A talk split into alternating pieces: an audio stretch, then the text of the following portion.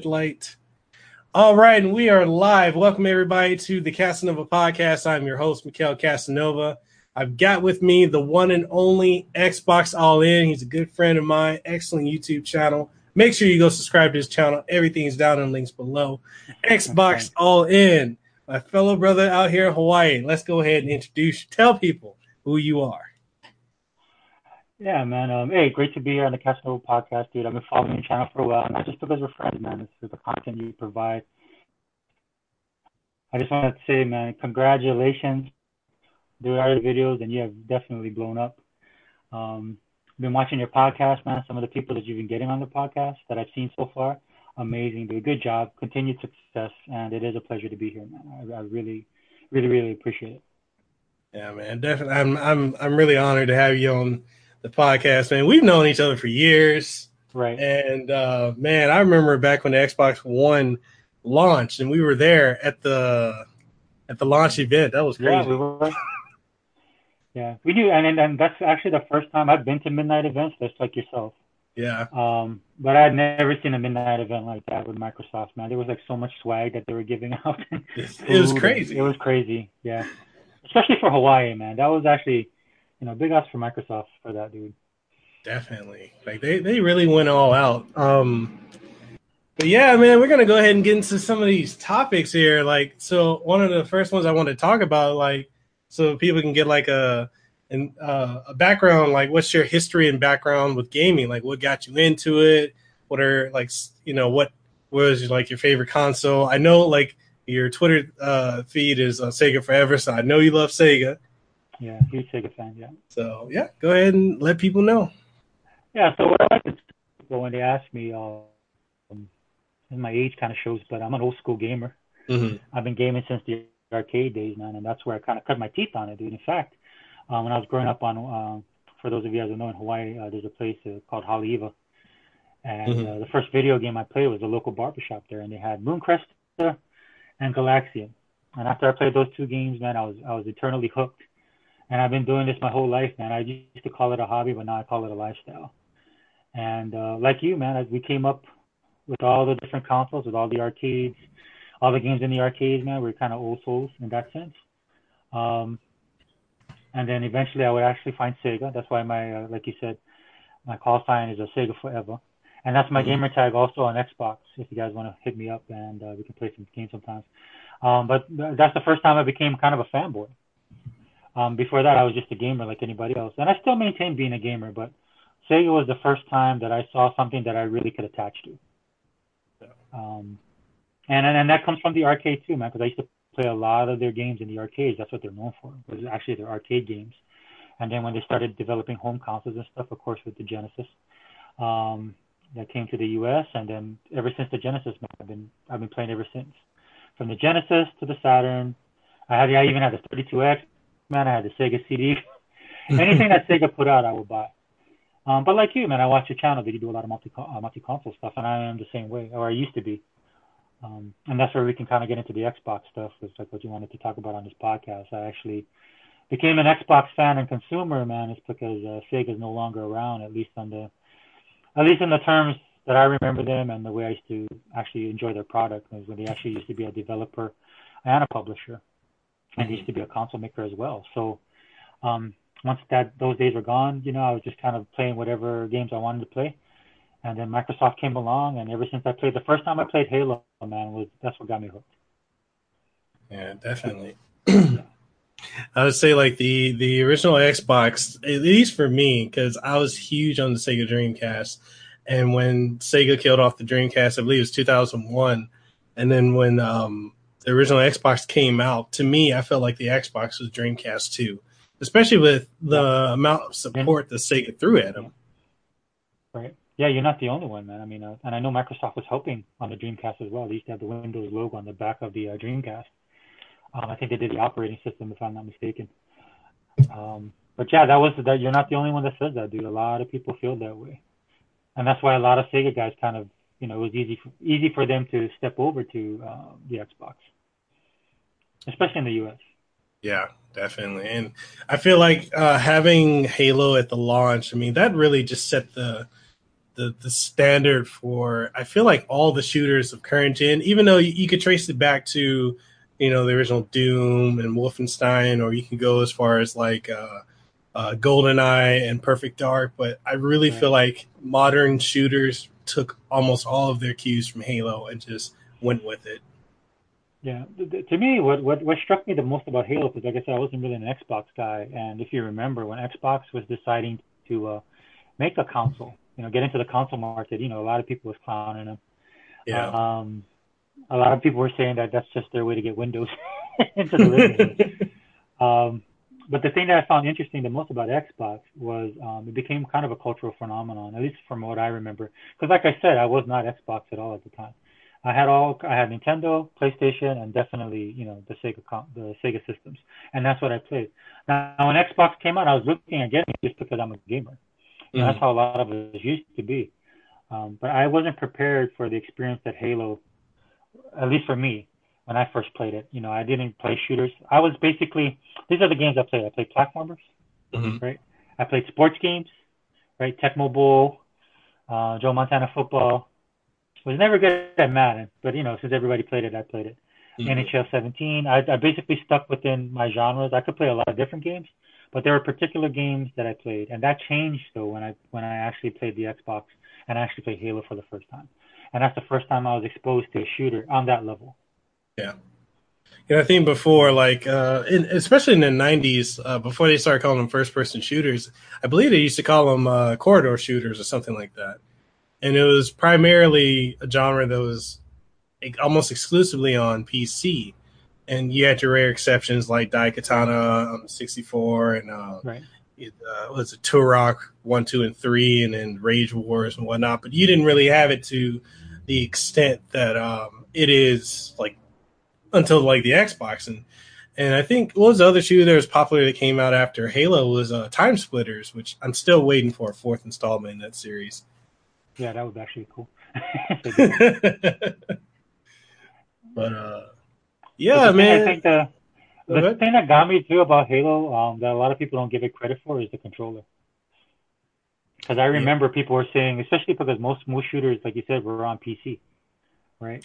Mm-hmm. And then trying to put trying to put a game that has shooting mechanics onto a console was thought impossible because of the controller. The controller was a limiting factor. Um, in fact, you remember when the Dreamcast would do uh, a couple of their Phantasy Star Online and stuff like that, they actually came mm-hmm. with the keyboard and the mouse. Yeah. Um, but you know, it was never thought that you could do that on a console, and Halo was the first game to actually do that which I thought was really cool. And, and, you know, you wouldn't have your Call of Duties and you wouldn't have all these other games if it wasn't for that first Halo game, and that they were able to get around the controller issue. You know, it's tell me about. I'll do videos on my channel about controllers and, and, and Microsoft controllers. I have a kind of a deep connection to it as far as that's concerned because like to me that's the that's the game that actually got me to get an Xbox was Halo.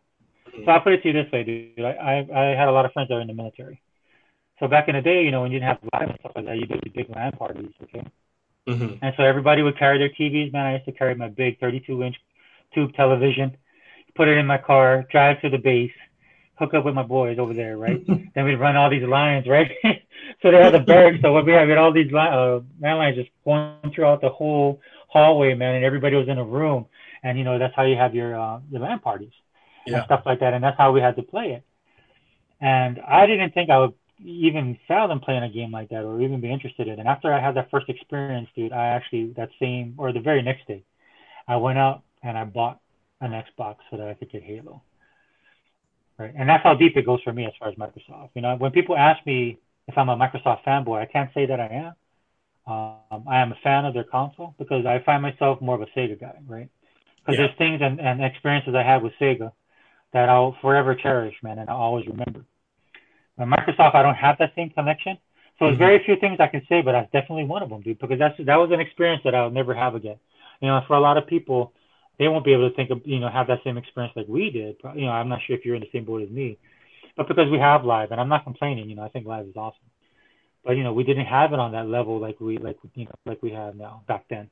Yeah, that's true. So I think this is one of the reasons. I mean, talking about Microsoft and Xbox, where it doesn't have that fandom mm-hmm. that other people, that other companies have, you know, like people that will fight tooth and nail. You know, I used to be that way too with Sega.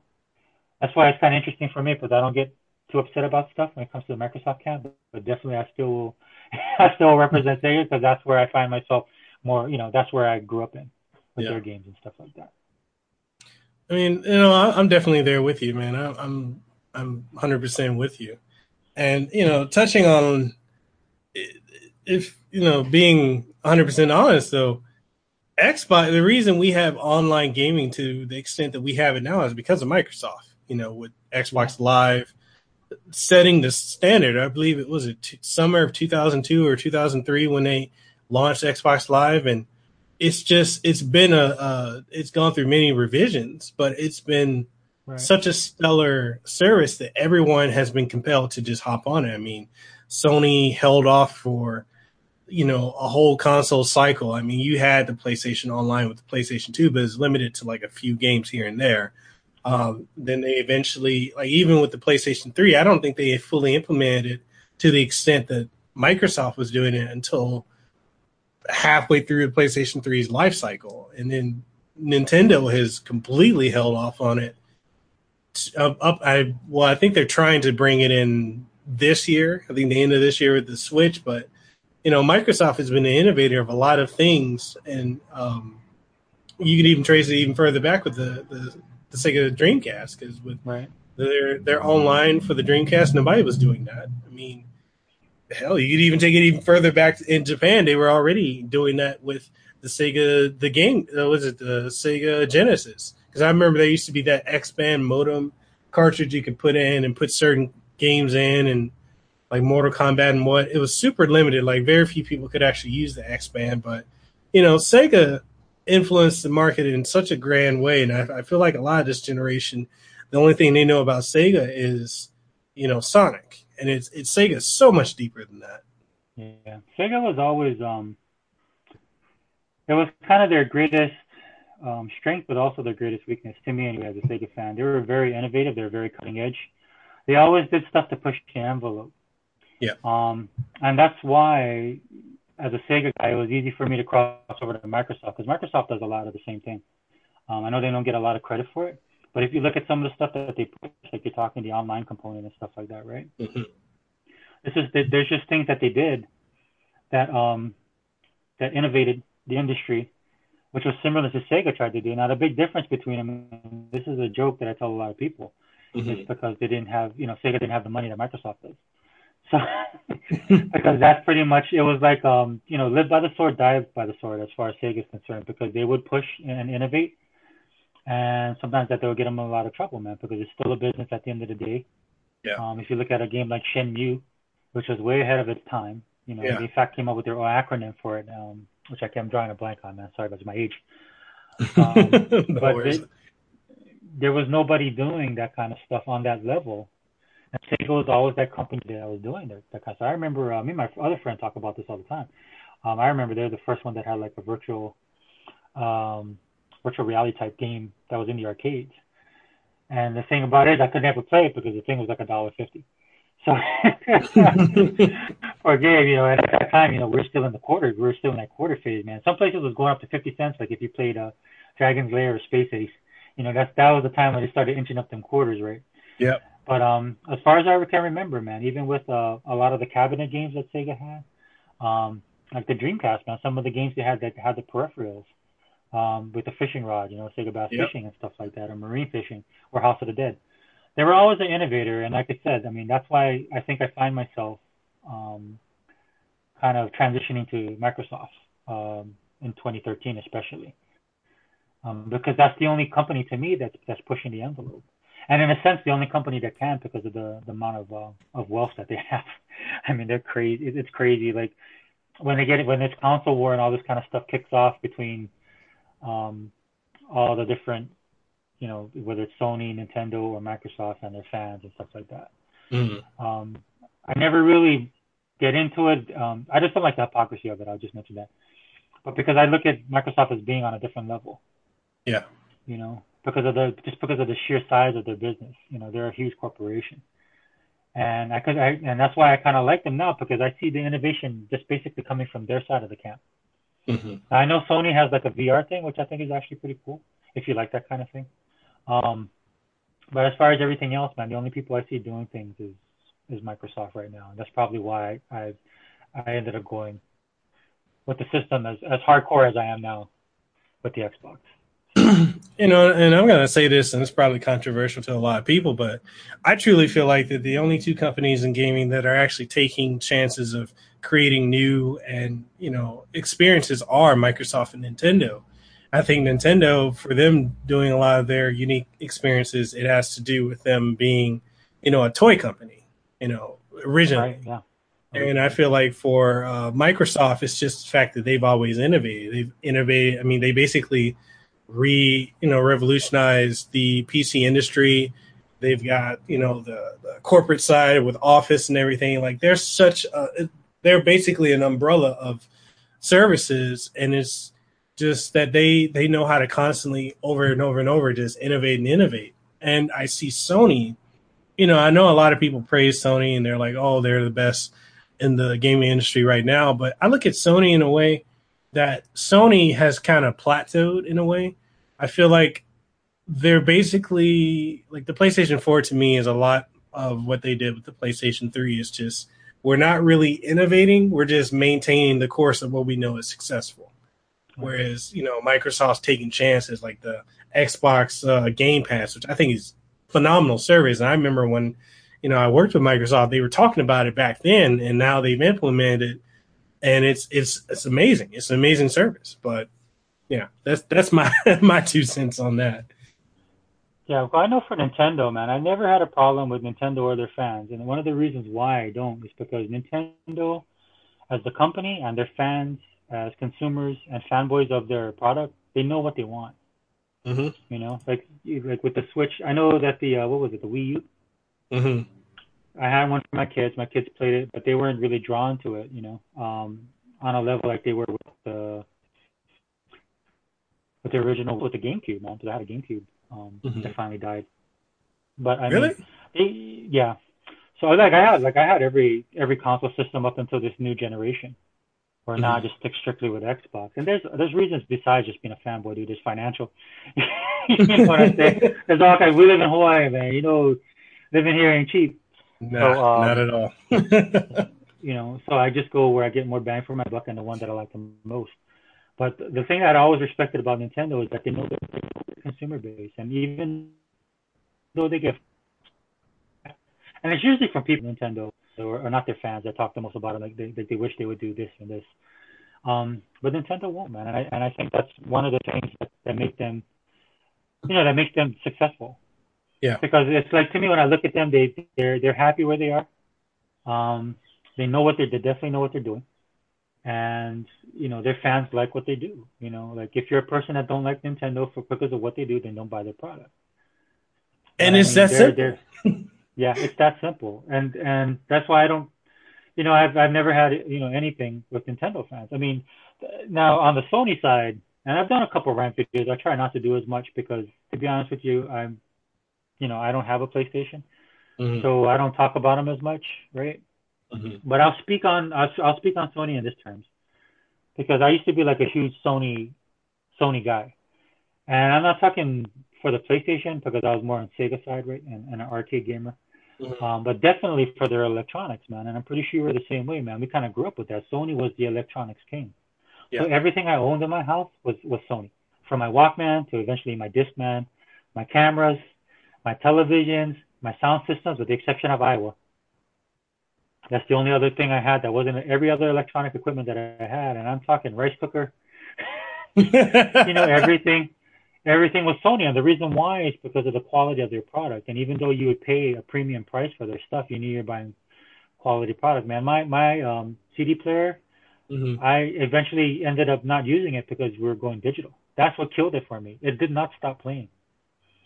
And the kind of cool thing about it is I still have CDs, and it and it was one of the first that uh, that skip uh, protection. Mm-hmm. So no listening to your CDs, you could turn it every which way, but the CD wouldn't skip because it had that. Sony that's one of the companies that built that in there, so that you know, because they knew a lot of people listen to their stuff on on the go. And one of the problems with CDs back in the day is if you you had to kind of sit still, right? Because if yep. you touch the equipment just a little bit, that thing would just skip, and you could scratch it. Um, but that's to me was Sony at the height of their greatness, uh, since they like to use the term greatness, and um, you know, in all the movies and everything I consume from them. And um, I find out not so much so, and you know that's not me hating on them, but but it's one of the I, I tell you that story to tell you this. It's one of the reasons why I've gotten away from the with with Sony because as you said, you know they were dude, the amount of studios they had, the amount of games that they would put out every, you know, I mean, if you had a PlayStation, dude, you were not, you were not thirsty for any type of game, dude. They had everything and anything on the sun, man. And the one cool, cool thing about being a gamer back then is I had multiple systems and I like to play a whole lot of different games. Mm-hmm. You know, but the Sony we have now is not that same Sony like you were just talking to. You know, they're a different company. You know, they're not that powerhouse. And one of the reasons why, which I try and explain this to people, especially on the Xbox side, the reason why Sony could do a lot of that stuff is because they're a big company. If one of their, if one of their, if they made a mistake, like you remember when they had mini discs, that didn't take off. Yeah. You know, and all these different divisions, like maybe a movie didn't do well, you know, or maybe the mini disc failed, but they had Crouching Tiger, Hidden Dragon in the theater. You know, I think at one time they had like nine or ten movie studios under them. Yeah, yeah. And and then you know I give them a lot of credit because I'm a movie guy, as you know. So you know, if it wasn't for them, we probably wouldn't have had all the foreign film, films that we had you know, because they did bring over things like Crouching Tiger, Hidden Dragon, and stuff like that. Stuff that people at that time wasn't used to doing. You know, you had to go to or wait for something to come out on the on, on videotape, you know, to watch stuff. Um, but to me, that's when they're right at their zenith, and now they're just a whole different company. And we can get into the cultural stuff. I feel um, uh, as far as that's concerned. But I mean, yeah, I totally agree with you on that. And it's one of the reasons why I've kind of gone away from the PlayStation, especially after the PlayStation 3. PlayStation 3 was my last console that I own from them. And I know I you know thinking about the PlayStation 3 like for me cuz I I had a day one uh 60 gig and and I feel like the price, the different hard drive sizes, I feel like Sony didn't really know how to capitalize on the PlayStation 2 cuz they did so well with the PlayStation 2. And it's like how do we top that? And then they made a console that was so powerful but yet hardly anyone could, you know, program for it or make games run functionally well. Because if a game came out on PlayStation 3 and on the 360, your best bet was to just get it on the 360 because it ran like mm-hmm. crap on the PlayStation 3 until right. like people eventually got around to understanding like how to program for it. And I kind of feel like you know the PlayStation 3 could have run a little bit longer because I feel like a lot of the power behind it was never utilized. And I think a lot of that kind of processed over to the PlayStation 3, I mean PlayStation 4, and I've also felt that it's just like you know the 4 was just not the leap that it should have been. But you know, that's that's that's my thing on that. But as far as Xbox, I've enjoyed the original Xbox. Uh, that was my second console from that generation. Right. Uh, after the GameCube, and then I had the 360. I remember when I got the 360, I just almost exclusively stopped playing the PlayStation 3 just because yeah. everything was just so much better. As like the online was solid, the voice chat was so so much good, the interface was quicker, and uh, you know the games. It was just if you whatever you wanted, you could play. If you wanted, you know, JRPGs, even though these days people complain that Xbox doesn't have the JRPGs, but like on the 360 if you want JRPGs, you had Blue Dragon, you had Lost Odyssey, Infinite Discovery, you had a lot of stuff to play. If you want shooters, you want an adventure, you want the cinematic stuff, Xbox 360 had it all. And um and then when the Xbox One came out, like when it when I remember the day it launched, as far as exclusives, Xbox One was trashing PlayStation 4 for like the first three years of exclusives because it came out with uh was it Dead Rising three, Forza five. You had uh, uh Ryse, which I still think Ryse was a yeah. good game. Yeah, I love um, that game. I still play it. You know, and it's it's just amazing how you know this current generation of gamers how they're just trashing. And, and that's another topic I want to roll into, but you know, it's just amazing how people are hating on the Xbox now, and I feel like a lot of it does have to do with that 2013 E3 um, that really kind of damaged the public perception. Even though Sony was going to do is basically doing the same thing that Microsoft was doing, you know? yeah, yeah. No, I mean, uh, but you know, uh, they changed that really quick. yeah. um, to avoid that. Uh, um, so here's the here's the situation I have. Um, Uh, okay, I'm trying to trying to be politically correct on this uh, without getting too much into it. But Speak I mean, man. well, okay, well, okay, well, I'll just keep it with Microsoft then. Um, you know, every every you know every game company, um, whether it's Nintendo, um, PlayStation, with uh, Sony, Nintendo, Sony, or Microsoft, right? Mm-hmm. I'll even go back as far as Atari. Man. Sometimes these guys end up feeling themselves a little bit too much, right? Yeah. And and that's usually when they, you know, have their biggest failures. If you look over the console generations, right? How Nintendo mm-hmm. was king, and they wouldn't, they didn't want to change from a cart-based system, and they were looking at doing disc-based. Then they decided to stick with the cart-based. And then you had your, you know, with, with the PlayStation, with the, with the PlayStation 3 and the emotion engine and all, and the emotion chip and all that stuff that it was going to do. I, I still remember that announcement, man, um, with those rubber duckies and the, uh, in the bathtub. I still remember that, dude, like it was yesterday. And man, with the um, with the Xbox One. Now, in defense of Xbox, since I am the Microsoft guy here, um, they might have been feeling themselves a little bit, but in my opinion, because I hear people say that a lot with them, and they might have been, um, especially when they had the dude that was ahead at the time. Um, but but the thing I see with, with Microsoft that they did is they didn't read the tea leaves. Um, they they came out with a system that yeah was the most powerful where people were saying well they're not listening to consumers and I and, and in my opinion they, they did listen to the consumers. The problem is they read the consumers wrong. Mm-hmm. Microsoft to me thought that they had a fan base. They thought they had a fandom. Okay. And they didn't. They really didn't.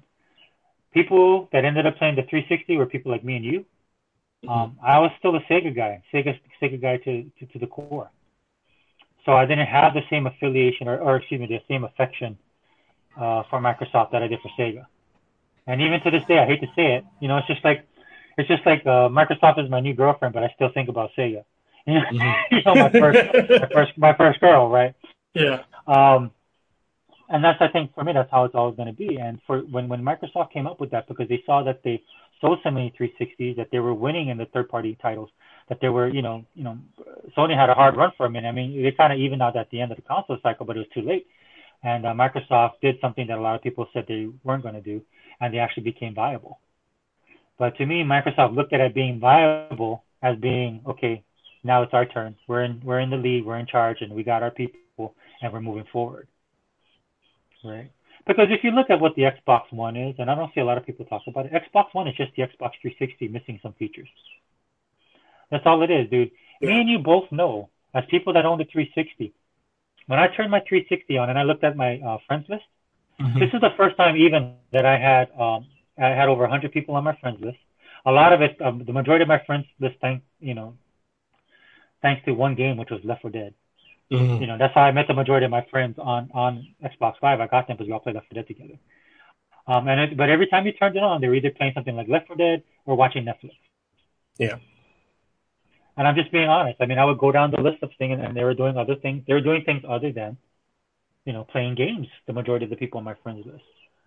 But when you're looking at the numbers and, and just looking at the and, the numbers, um, you know, uh, just looking at the numbers and not getting the actual feel mm-hmm. of the culture and the community, this is where you make those kind of mistakes. Now I know that you're on your channel, you become a little bit political.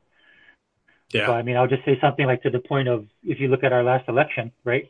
Mm-hmm how people were blindsided. That's how Microsoft, to me, that's what, what happened with Microsoft in um, in 2013, because they they believe that they were just continuing what people wanted with the 360 and expanding it to their consumers, and they found out the hard lesson that they really didn't have that. And I'm talking like people like us, like if you're like I know we're into comic book movies and stuff like that, right? It's the mm-hmm. same thing if you go online right now and you see somebody arguing Marvel and DC. Mm-hmm.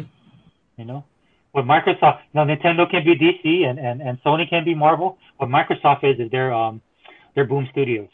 you know, they're that independent comic book company that people will, will mess with, but have really doesn't have that, that close fan base.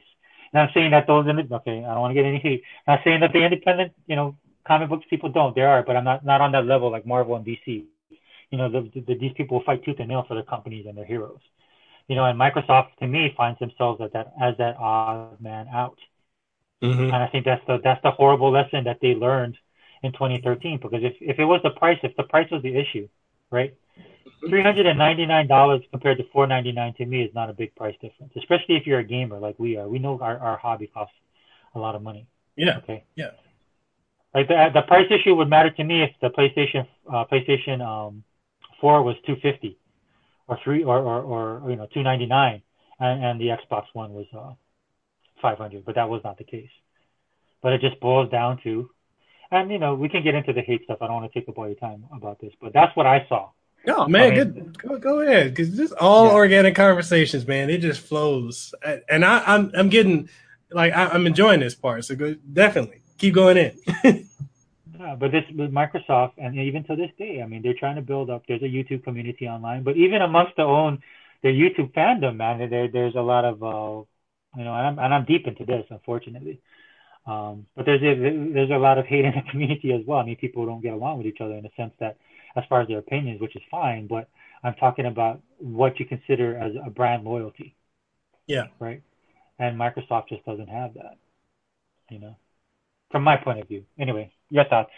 no, no, I, I, I fully agree. And I, I think, you know, to, to, to add to what you were saying, I think they really did feel like they had a following with, you know, with having uh, Halo and Gears of War and Forza. I mean, definitely at this point, Forza is the dominant racing experience. I feel like it wiped the floor with Gran Turismo, especially sport. But you know, as far they felt that they had their key franchises that they could just fall on, people would buy. Right. And this generation has kind of shown that they don't care. They're like, like, no, we're we're not that loyal to you. We're just going to go back to whatever you know Sony has. Like, oh, okay, you know, and and, and it, it is it's definitely something for me. It's frustrating when I'm seeing um, every time Microsoft does something, people are upset about it or they want to rag on them. They're like, oh, like case in point, Sea of Thieves, how you know right. that came out and everyone's trashing it. And a lot of people trashing Sea of Thieves have never even touched the game. They never played the yeah. beta. They never played the full game. And it's just, to me, it's amazing. I'm like, how are you so adamant about saying that this game is horrible? You, you never played it or it doesn't interest you based off someone else's playthrough. Like what happened to the day? Like I know when you and I were growing up, if you know, especially during the '90s and such, if you want to try a game, you could always go to like FuncoLand or GameStop or Babbage's or whatever, and you could they'd let you play it for five minutes or so. You can get like the demos from, you know, PlayStation Magazine, whatever, and try out a game. Right. Whereas now it's like you don't even need to personally experience the game or the controls or anything like that. You see somebody else's, you know, playing it, it's gospel. And I think that's really, you know, a lot of people say that they, they want Xbox as a brand to die off and they want this duopoly of Sony and Nintendo. And I don't think that's a good idea. Like, I, I don't think we need only two. I mean, they need, there needs to be three in my opinion, even more. I'd, I'd rather I'd rather have a fourth one. If Sega wants to come back, another Dreamcast. Sega, if you're listening, I'm all for it. Yeah. and don't get my hopes up, man. Don't give my hopes up. Look, I'll, I'll, speak on this real quick uh, uh, about Microsoft. Um, like you're talking about that. Man, well, this is going to be hardcore, man. Probably get some hate for this, but I'm just going to be honest. Go ahead. Go ahead. If Microsoft leaves, man, this industry will die. If Microsoft leaves, this industry will die. It, it will yeah. not continue because right now they're the only ones that are innovating and pushing things forward. They're mm-hmm. the, to me, they're the only ones with the money that can do that, and they're only they're the only ones with the infrastructure and and corporate corporate power to do so. I mean, I hate to put in uh, that's the only way I can put it because right now they're you know games if if uh, Microsoft is the only people right now, the only company right now out of all of them that's pushing games in a different direction. Whether I might like them or not, there's some of the stuff I do not care for. Like I said, I'm an old school gamer. But one thing I do as an old school gamer, I realize is that things have to change. Things change, number one, and things have to change. Um, and right now, if Microsoft did drop out, man, I don't see anybody innovating. Because like you said, when it comes to Sony, man, um, they're not innovating. No. And in some senses, they really don't have to. You know, I really don't have a bone to pick with Sony as a company. I have a bone to pick more with the gamers, us because of the messages we're sending to people, right? You know, you brought up Forza. The reason why I think Forza and all these games are amazing is because I don't like racing games. Mm. I don't like racing games. Um, the only racing games I like was like Daytona, right? Mm-hmm. Stuff that you played in the arcade because they're arcadey type racing games. And then I play like there's a couple games that came out like Project Gotham Racing and stuff like that that kind of blended Tokyo Extreme Racing. They blended that they blended that arcadey fun uh, fun factor gameplay with kind of the sim aspects of it. But I never did dive into it. And like I had friends that played Gran Turismo, and what I liked about it, I used to watch the replays because I thought it looked amazing. But I didn't want to spend time, dude. I'm not a gearhead. So I don't want to spend my, a lot of my time tuning stuff, you know, and all that kind of stuff. Then a game like Forza comes around, right? Which has the best of both worlds, at least for me. So every year they come out with a Forza every year, and I'm buying it. And the reason why I will, you know, attest to how great the game is, is because a guy like myself who doesn't like this types of games buys their game every year. Mm-hmm. And I'm not now I'm not going to sit here and make excuses for them. There's people that buy the games that have problems with maybe they didn't have enough cars or they felt rushed. You know, everybody has their own opinion. But I'm saying, at least for me, as a person who never cared for these kind of games, can buy this thing, everything, and enjoy it. Especially the last one though, with uh, Motorsport 7.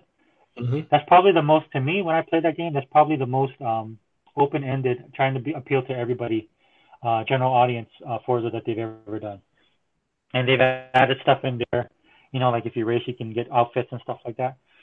You know, they've they've gone the route of trying to make it. Um, I hate to use the word generic because that's a bad word. I, am I'm having a I'm a loss for words right now, but they're they're trying to have, give it mass appeal. Yeah. Right. And again, like I said, I don't usually like these kind of games, but that's why I find myself playing it because there's always something to do. You know, it's just like racing around a track, you know, for five hours. you're you're actually trying to accomplish stuff. And to credit, like we're going to talk about the uh, the games that Microsoft's been putting out for the Xbox One. Again, if you don't like these types of games, understand. Don't play them, right? Maybe that's not mm-hmm. the console you should be playing. I'm not trying to sell Microsoft on you, but what I will say is, as me as an Xbox guy, because I get this a lot, like I'm just a fanboy. It's not me being a fanboy. I really do like their games, like Ryse Son of Rome. People might find it repetitive, right? I find I try and find okay, not trying to be gross here, but because there's stuff that you can do in Ryse Son of Rome as far as the kills and stuff like that, and, and chaining combos, that I try and find ways to do it and be be creative about it. You know what I'm saying? Mm-hmm. Because mm-hmm. if you play the game and you're in the arena, there's certain ways you can take people out, and I don't think I've found every single way to do it. Yeah. So when I play the game, I try and set up my kills to find out, you know, can I use this item? Can I push this guy off a level a certain a certain way? If I do this, will I have a, you know, will the screen go in slow motion like it does sometimes? Mm-hmm. Right? Or can I change? You know, what's the what's the longest amount of combos? That's not repetitive to me. That's fun. And I think Microsoft did, did that with the games to give their games replayability. Because if you look at games like Sea of Thieves, Titanfall, Ryse of Rome, even Dead Rising, you know, it has a story mode to it, but there's stuff that you could do with some of those weapons and taking out zombies that are just crazy. Yeah. You know? And I think that's what Microsoft's goal was. Again, to your point.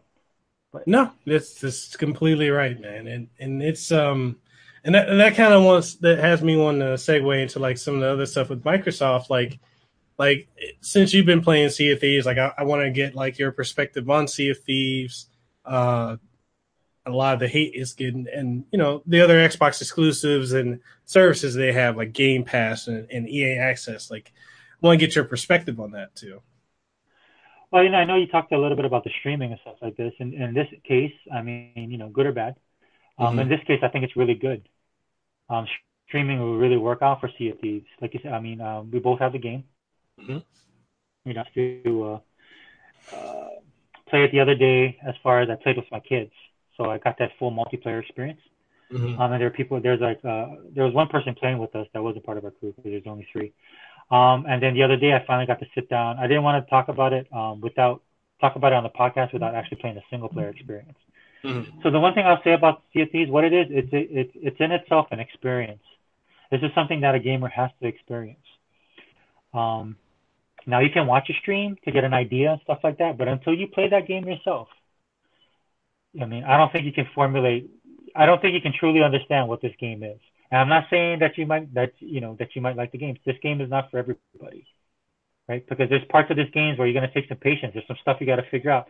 It's not going to hold your hand and take you from point A to point B. Yeah, you know, definitely. There's not. some stuff that once you start playing it, you're going to understand about the game, and then you're going to know to do it. But the bottom line is, until you experience it yourself, dude, you, I, I don't think you form an honest opinion about it. You have to play the game, right? So now, if you're a person like going back to what you were saying a little bit earlier, dude, we you know, the guys that they got it good nowadays, man. Right? These dudes got it good, man, because they can. They have oh, they have so many avenues and options to go to, right? And even if the person's being biased or being a hater, you can kind of filter. You can use a filter, right? It's just like it's just like regular news, right? Mainstream media news, dude. You can use a filter to kind of mm-hmm. understand what you think is what's true or not, especially if you know yourself a lot, right? It's the same thing with gaming, man. But the options that are out there for you to form an opinion is is, is amazing. Dude, back in the day when we did, dude, either you, like you said, you had options, but we were limited, some of us didn't have that ability to go there or borrow from a friend. Mm-hmm. Dude, you just had to base it on what you liked, the premise, what was on the back of that box, and you was rolling the dice. And sucks to be you if you bought a game and it, it didn't live up to your expectations. It was nothing like you thought it was going to be, right? You know, that was just a that was just the way life was, and you just moved on. Right? Sometimes you're going to get burned. In this day and age, in this day and age, um, with the options that they have, unless you don't know what kind of gamer you are or what you like, or you need people to make up your mind. I mean, there's nothing I can do for you. And, and going back to Sea of Thieves, um, if we're going to encapsulate it in one word, word, man, it's an experience. And I only know that from from experience myself because I've been playing the game. You know, when I played it with my kids, yeah, I will say, as a multiplayer experience, that's what it's kind of built for. You want to have fun because you're having fun doing stuff. For the first 45 minutes, all my kids, me and my kids did was trying to figure out um, different things to do with the instruments. Yeah. Right.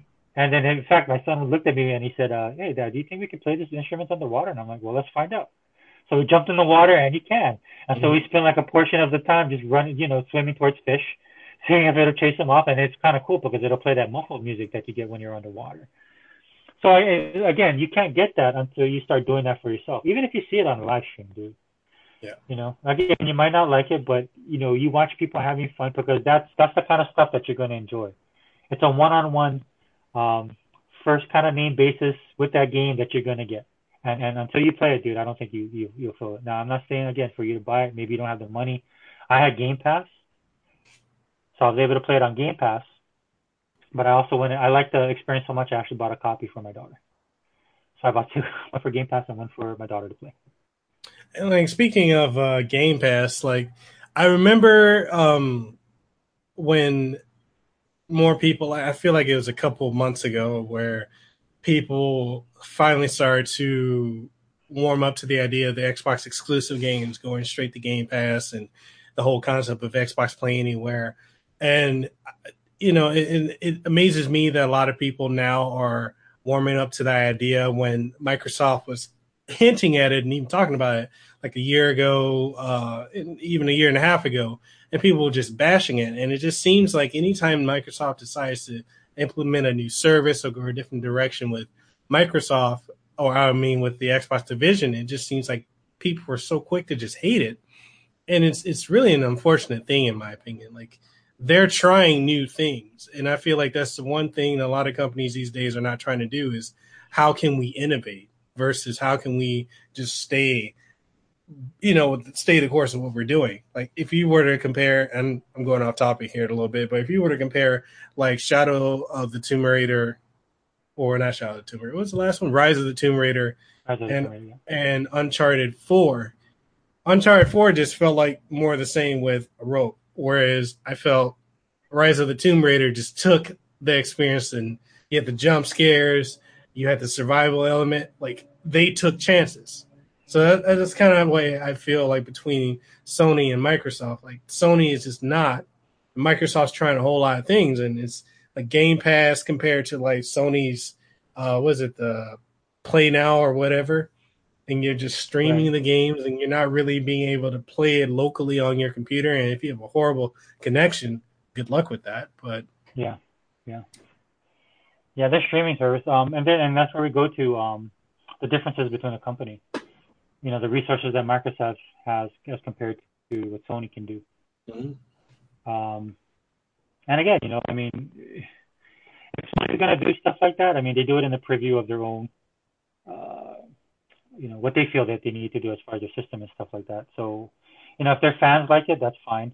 Uh, for Microsoft, the one thing I like that they do is they're always going to push that envelope, whether people like it or not. You know, a lot of people gave Game Pass a lot of hate uh, when it first when they first thought about it because they thought it was a streaming service. And the one problem I have with a lot of people on social media is they're quick to jump on, you know, jump the gun. Yeah. On what these companies are doing, especially Microsoft, you know, and uh, and I'll put our own Xbox community on blast for this because they do it too. You know, a lot of the people I hear, it's great as fans. Again, me and you being fans of a lot of different stuff in pop culture, it's always great to speculate, man. You know, it's something that we do. You know, so it's, it's something like, uh, you know, when we read comic books, man, you were at the comic book store, you know, you hung out with your boys and you talked about stuff. You know, this is no different. We're just going online with it. We're doing podcasts now. The problem I'm having is people, you know, that think they, you know, in fact, in your last podcast, you had a, uh, man, I can't remember the guy's name. Um, but I oh, in, it, but he's uh, in duo. The gaming yeah, one. so he's the... in the, he. Oh, yeah. yeah, the gaming one because he was talking about being in the industry. You know, there's very few people that know the inner workings of what's going on in the industry. You know, a lot of it's speculation. Some people know more than others. Maybe they know an executive and stuff like that. But even then, you know, you don't know what these companies are doing. you know, so when you have something like Game Pass, dude, you just a lot of times what we used to do back in the days, you just take it at face value, and then you'd be like, okay, well, we'll see what how it goes from there. But, but there was a lot of people that were against it. Then there was a lot of people that was comparing it to Netflix. And then I did a video on my channel was, was saying, you know, for the hate, I was like, well, let's see what happens first. And for the Netflix thing, I was like, you know, slow your horses. Because for a general audience, you tell you tell them Game Pass is going to be like Netflix. They're going to expect certain things. They're expecting Netflix like they have it now. Mm-hmm. And Game Pass is far from that. Um, what Game Pass is is maybe Netflix when it first started off. and you and me both know, man, because I think you were like me, man. We were in that that, that beta program here in Hawaii. Yeah. And uh, you know, like some if you're like in Ohio, man, you got that disc the next day. We in Hawaii, man. Sometimes you didn't get that thing for five days. Yep. You know what I'm saying? And um and and that and basically we're beta testers for this thing. And it's and in fact, then when it went live, I actually canceled my subscription because it was so bad. You know, now you know we're like what seven years removed with from that, and you see where Netflix is, and then their streaming service and stuff like that. Um, that's where I want Game Pass to get to. So when you look at Netflix now, like Marvel does uh, special movies for them and uh, television shows. Mm-hmm. Well, not movies, but television shows. They have a deal with Disney to get Marvel movies. They do a lot of stuff. I don't know if you're like me, man. I'm into Korean dramas and stuff like that, right? Mm-hmm. I can mm-hmm. get a huge fix off of what they're producing. You know, they actually work with companies in, in uh, South Korea to produce content. In order for me to see Game Pass reach that full zenith of what Netflix is today, that's what I see Microsoft doing. Microsoft's gonna have to do stuff like that, like maybe buy and look, we're just spitballing here, guys. I don't want to put this out there like we're saying this is going to happen. But say Microsoft decides to drop money and pick up Sega as a company. We were just talking about Dreamcast, right? Imagine if Sega does an entire Dreamcast collection for Microsoft exclusively, bringing back the Dreamcast uh, Dreamcast classics, maybe in original form, and also doing a, a HD remaster. And then instead of selling it as a compilation they just drop it in Game Pass. Yeah right? For and you're paying your nine ninety nine subscription, and they're like, hey, here you go. Here's a bunch of Dreamcast games for your subscription that you guys can play anytime. To me, that's what I that's when I see the evolution of Dreamcast. Not to get ahead of what we're talking about. Um, I think Dreamcast. I mean, uh, I think the the monthly subscription service that they have with Game Pass is, is excellent. Um, I thought putting CFDs in there was a stroke of genius because of the type of game that CFDs is. Um, I had a bit of problem with my Game Pass uh, Thieves initially but I know they're having issues with the servers. Yeah. So I think Microsoft needs to tighten that kind of stuff up. And for some people, they're like, well, it's going to happen. Yeah, well, Microsoft, that's their bread and butter. So for me, they have to tighten that kind of stuff up. They can't give people a reason to hate on them, is what I'm saying. I know it's unfair, but that's just the reality of where we're sitting. And then you know that's what they're that's what they're experts in. You know what I'm saying? Yeah. But I'm totally with you, man. I see I see Game Pass. It's amazing as it is now, um, because there's a lot of games now that I don't have to buy right away that I can test them out. You know. It's basically the answer to what people were saying. Where's our Where's our demos? Where's our demos? Well, here you go. yeah. you know, and and then on top of that, I see I see um, endless potential depending on how if it, if this thing takes off, and I think it is. I think they're doing good. I think adding CFDs is actually going to help it grow too. Yeah. But that's just my thoughts. Yeah. So, and uh, speaking of that, like, what what is the uh, the direct direction that you see Microsoft going with the Xbox division, and like do you see that being like I, have heard a lot of people like other youtubers like dreamcast guy and whatnot saying that they're gonna drop another xbox in 2020 and I, I just really don't see that happening especially since the x has come out and it's so much more powerful than everything that's out right now. I, I don't know. Like what, what do you think? Some people have even said that they think that microsoft is going to get rid of the xbox console in general and just have you know, Xbox Play Anywhere on PC. That was yeah. So, like, what what are your thoughts?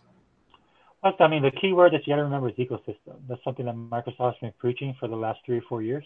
Mm-hmm. Um, and when I say ecosystem, I mean it's just like this one big ecosystem where they have all their services, you know, and it's you're a consumer. They want you to consume as an Xbox. They want you to consume as a Windows person, right? Um, so I think eventually, yeah, I wouldn't be surprised if they do scrap the console system and go completely digital. I'm not saying that I'm for that. I mean, I'm, I'm a console gamer. I still am, but I'm getting old, brother. You know what I'm saying? You know what I mean? Yeah. And time, like I said, times change and gamers are changing. That's what you're seeing now. Dude. You see, you see, Microsoft put all this money into Halo Five and Gears of War and Forza, right? They have pretty good returns on them. But then you see somebody drop something like Overwatch, right?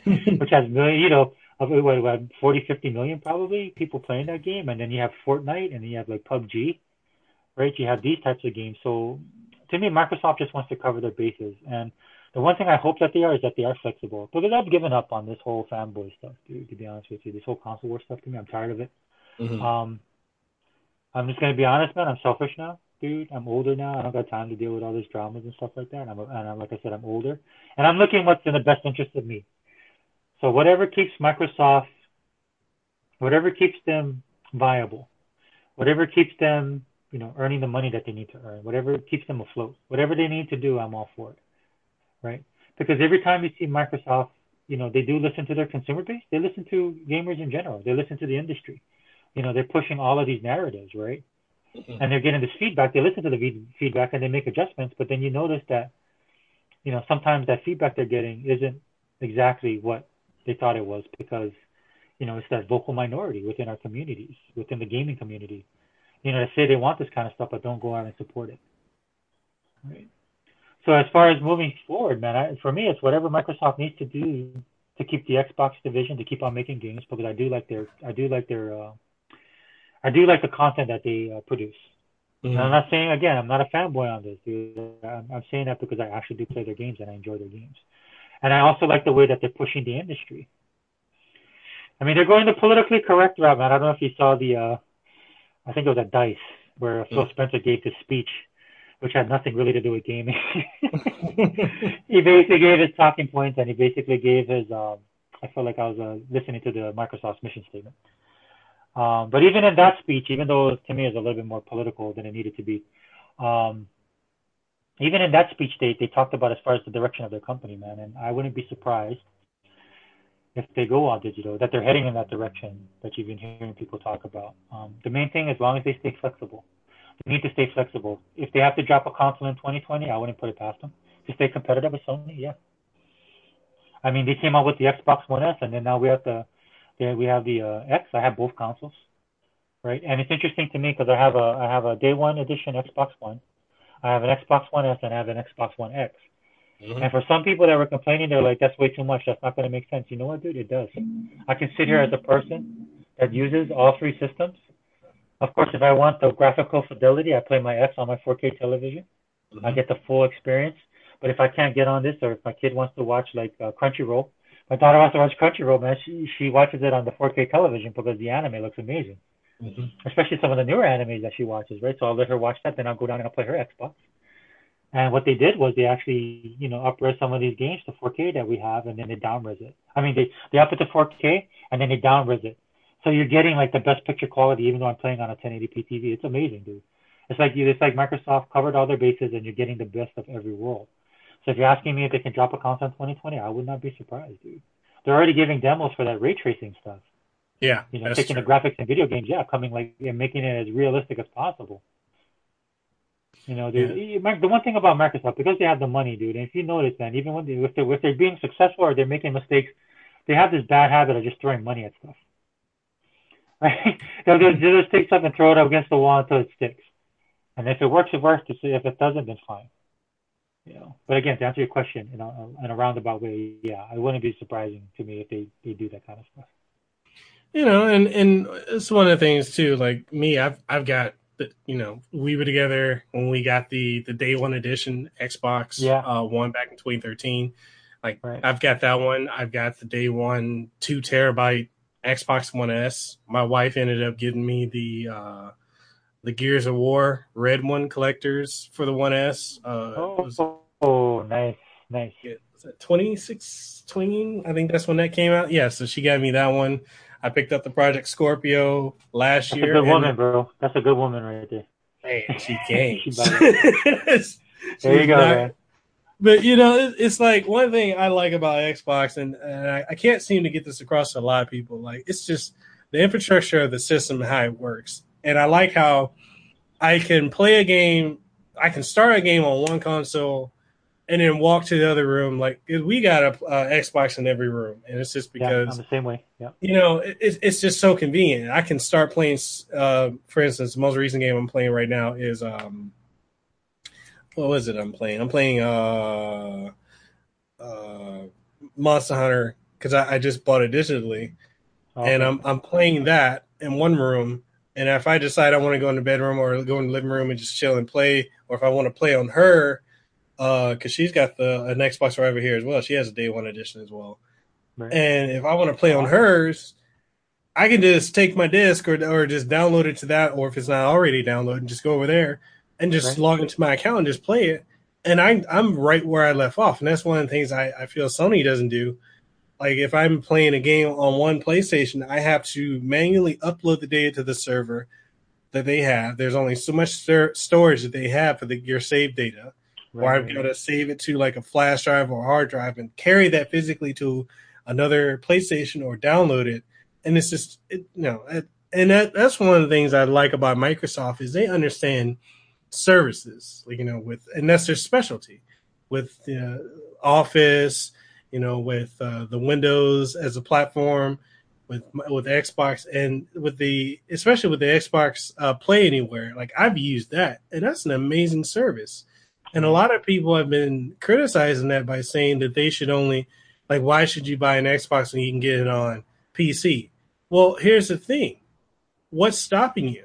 Because what what's to say if you were to get an Xbox eventually, then you can just download it to there. Because everyone doesn't want to sit in front of a computer and you know playing a mouse and keyboard. I work in you know we you and I both probably work in front of computers all day long in our regular Yeah. jobs, and it's like the incentive to want to sit in front of a computer and monitor, you know, it's a little little low. So, Right. you know, being able to just float between both, it, I think that's a brilliant idea that they came up with, and nobody else is doing that. And I've noticed Sony has tried to, you know, now you can play the what's it, the PlayStation Now streaming services on PC, and it's almost like huh, Sony sees Microsoft or Nintendo do something. Yep, we're gonna copy that. Right. So You know, it's it's it's an industry. Um, you know, they they chase after each other in a sense, right? They see what's successful with one. Um, and and and it's just the way. Even though some some people might not like it, there's other people that do. Um, for me, I'm not a PC guy by any stretch of the imagination, but the one thing I do like about the Play Anywhere, because I do have Forza on my laptop, mm, um, is that if I if I like um my family comes over, right? And then I have nieces and nephews and stuff and we all want to play. Um what I have with my laptop is another option, especially with Forza being a multiplayer game, right? Yep. Is I have another option uh, available to me, like a second screen that I can play on, you know? Or if my son and me want to play together in the same room, you know, I can jump on my laptop and he can, you know, jump on my Xbox One X now. That's the one I have in my room now. mm, Um, but you know, there is a time, you know, there's nothing wrong with options because the thing with options is, is, is that they're exactly as it says it is, right? You know, an option to choose or not to choose. Yeah. And when I hear a lot of people complaining about this kind of stuff, you know, that's why I, I, I chalk it up in the category of just being haters, you know. You know, they just don't like Microsoft or they don't like that because what's so bad about it. Now, if you get the if you get the system and it's not doing well on your PC and it's and it's the game or it's, it's Microsoft service, then yeah, more power to you. You know, that is a legitimate complaint. But like you said, like we talked about other things, a lot of the stuff these guys have never experienced firsthand, you know. Because when you talk to them, they're like not even, you know, Microsoft gamers. yeah, So, but for me, yeah, that's I like the convenience of it, and I like the I like the options that it affords me in case I have to use that second screen. I always think more is better. That's, that's always been my philosophy since I was young, and that's probably never going to change anytime soon. So, um, and I guess that just leads me into like my last question. Um, and I know we kind of skimmed over it before, but I just kind of want to see if we can get some more meat out of it. And it's uh, why is there so much hate for Xbox as a brand, as a console, you know, especially with this generation of gamers and with this generation of YouTubers, because it seems that the YouTubers just have a very strong bias against Xbox, and it's it's it's very unfortunate. Okay, um, yeah, that's a good good question. Actually, um, I'm gonna get into trouble again, but I'll just be honest. Um, multifaceted. At least to me, it's multifaceted, and I'm just basing this on just you know, I've done research on this a little bit, but I'm just basing on the fact that I've been playing my entire life in video games. Okay. And I've actually talked about on this on my channel a little bit, not talk not in depth as you have uh, presented it here, um, which is very impressive by the way. But um, uh, one of the problems I, one of the things I'll say is because what what you have now is a lot of brand name gamers. That's mm-hmm. what I mm-hmm. call them. They're brand they're brand gamers. So, and I'll say this because I know people that um, as a Sega as a Sega person, I'll put this out there. I know people when I had my Dreamcast mm-hmm. that wanted to play those games. They wanted it. They wanted to play. They come and play my games. And I'm talking mm-hmm. all of them, dude. I'm talking Sega Bass Fishing, definitely Power Stone, Ready to Rumble, right? The NFL 2K series. All of these games that um that Dreamcast had, they wanted it. But they wouldn't buy the Dreamcast. And if you remember, man, what was the tag for Dream, Sega Dreamcast? It was nine nine ninety nine, yep. and it sold at one hundred ninety nine ninety nine. Yeah. That's the two hundred dollar console, man. As powerful as it was, and the games, how realistic the games, the the graphics of that time was. Arcade the variety perfect. of that launch lineup, arcade perfect. Um, the variety that they afforded us as gamers across mm-hmm. the board. I mean, a lot of these guys I knew, man, they're they're they're gamers and they wanted to play those games, but they didn't want to play it because it wasn't on a PlayStation, right? So they, they, and then if you remember, man, and this is where the term, I'll, I'll give you a little bit of history here. This is where the term vaporware comes from. Mm-hmm. Sony dropped the specs of this PlayStation 3, right? Mm-hmm. PlayStation 3? So they dropped the specs. Was it three or two? Three or two? Three, I think. Was it two? It could have been two. No, just, yeah. No, I think it was, I think you're right. I think it was three, right? I think so. Yeah. Yeah. So they dropped the specs for the, anyway. Yeah, it was a three. It should have been a three. So, they just dropped the specs of the PlayStation 3. Dude, no console, right? No games, not even a controller, nothing. They just talked about the specs and what that system was going to do. And mm. people were like, they went nuts? And they were like, okay, I'll just wait for that to come out. And that thing was a year and a half off, I believe, before it came, where you mm. had the games and the system you had now right? And so that's where the term vaporware came because they never showed anything. Then the following year, they, they showed, like, I believe, the design, talked about it a little more. Then you had E3, then they started showing off the games. We had that Fireworks game and Quantic Dream or whatever did that um, beat 'em up. Mm-hmm. Um, but people were just so ready for that game and that those games and that system that they forego the Dreamcast. That that literally that announcement literally killed the Dreamcast because Sega was already having issues with what they did with the Saturn. Okay, and mm-hmm. they never recovered from it. So the Dreamcast had a successful launch. The titles to ratio, the ratios of titles sold to actually the console sold was was solid. Um, they're they're reporting, you know, great sales. But then what ended up happening was that announcement came out from Sony, and you know the sales just stopped. It didn't build. They didn't build, and it didn't it stopped, but it didn't build that momentum that usually happens in the console market, right? When you come with a new console, that you start building it and building it. And with the amount of uh, power in that system and all the work they put into that, all the stuff that they did to correct the problems that they had with the Saturn, because the Saturn did have its issues, even though I love that console. Mm-hmm. Um, everything that they did wrong, they corrected with with the Dreamcast. And by that time, it was too late because a lot of people like to call. I'm going to get myself in trouble here again. A lot of people like to call Microsoft the Xbox the bro console. The real bro console was the PlayStation. And the reason I can say that because number one, I lived during that time, and a lot of people that played PlayStation never touched a video game in their life. That's in true. fact, a lot of them used to make fun of me because people don't know how I was when it was when we was growing up, dude. You was a nerd. That was not cool. Not like now. You go and wear a Black Panther shirt back then, dude. You get your ass whooped. Yep. yep. You know, I see I see people dressing up in Black Panther, and I think that's cool now. I see people dressing up as elves walking out on the street, going to our local Kawaii Kon. You know, that was not the reality, man. There's something wrong with you when you did that kind of stuff. You needed to grow up. It was a waste of time and money. You know, So a lot of these guys now went PlayStation because PlayStation made it cool and kudos to PlayStation, dude. They actually increased. To me, they increased the size of gaming because that brought the general populace in, right? So mm-hmm. a lot of these guys that were playing, man, I'll give you a quick story, man. My one of my friends, dude, he used to make fun of nerds, dude, and he he met me in my room one day. He's like, "Hey, man, uh, you got a PlayStation, right?" I'm like, "Yeah." He was, man, I hey, man, you think you can jump? Can we jump on on Madden? because he wanted to play Madden. So I showed him how to play Madden, but he didn't want people to know that he played video games. But then it kind of became cool because of games like Madden, right? Yeah. And Final Fantasy VII. General populace, and of course generations were changing, but the general populace came on, right? And that's the second thing that happened, dude. PlayStation came in, it got huge, it increased the it increased the user base. The industry started growing by leaps and bounds. People that normally didn't play, the, the Wii did the same thing. You know, your grandma was out there bowling with the Wii right? You know, there's people that wouldn't touch video games and it started to change. But that, that all came about from PlayStation. And that's why we find ourselves in the situation you do now. I told you that story about the Dreamcast, but if you look at the if you look at the Xbox in 2013, that's basically the same thing that Microsoft went through, that the Dreamcast went, because you have a rabid fan base of Sony fans who grew up on Sony that know nothing. And I'm talking not, and I'm talking just the gamer, dude. I'm talking in the in the in the media, Mm-hmm. All they know is now all we know all they know is PlayStation, dude. They're like, you know, that's all they do. That's all they know. So of course, you know, they're kind of biased toward that console.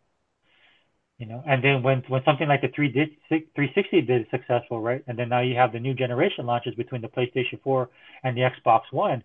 Those guys were all on board for the PlayStation yeah. because they just got their ass whooped. They got their ass whooped in the last generation with the 360, something they never saw they saw coming, and they got whooped. And they didn't want that same thing to happen again.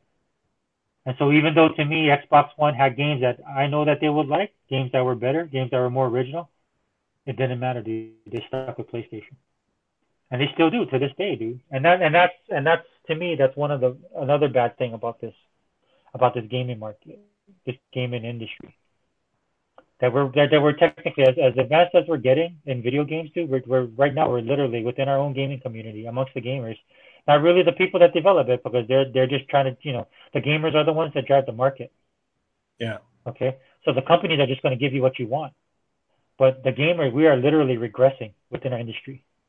And again, I'll go back. If Microsoft disappears, this in this industry will die. If we're only going to rely on Japan for our gaming, this this industry will die. Yeah. It will. And that's, and, and that's one of the things I'm, I'm, I'm really concerned about. And uh, I've been thinking about doing a video on it because I'm looking at the gaming community and especially the YouTubers. I feel like they're really killing the gaming industry bit by bit by bit, and it's getting to the point. Like, for instance, um, with uh, Metal Gear Survive, a lot of people who praised Metal Gear Solid Five Phantom Pain, and you know the was the prologue game that came before it. Uh, oh yeah, I know what you're talking about. Um, yeah, the, the two hour demo, but yeah. So yeah. you know they loved Metal Gear, yeah, they loved Metal Gear Solid 5's gameplay. They loved it, all the core mechanics, everything about it except maybe the story uh, or the presentation. But then when they came out and basically made Metal Gear Solid Survive or Metal Gear Survive, it's the same exact engine that people loved, same right. graphics, same everything. It's just they're like, okay, what else can we do? Let's experiment and do something different. And you know, for me, someone who enjoyed Metal Gear Solid Five and played the new one, I'm like, oh, this is a lot of fun. But you won't hear a lot of these mainstream YouTubers that will admit to that. And it's just, oh, this is horrible. This is dumpster fire. The first thing they want to do is just hate it because that's the popular thing. Get some clicks, to get some views, get some subscribers. Yeah. And I don't think that they look long term uh, at what they do because – that studio that is pushing that that made uh, the Metal Gear Survive, they may be going under, and that's people losing their jobs. You know, that's company that may not be willing to take risk, and it sends a message not only to Konami but to other companies like, hey, we can't really take risks with the the, the gaming industry because if we do, we have people, the, the fanboys, we got the YouTubers, we got the journalists, we got people like Digital Foundry, that you know they'll take any little thing, blow it up to a million, and we're done. And it's it's it's becoming cancerous to the gaming industry. Yeah, it is.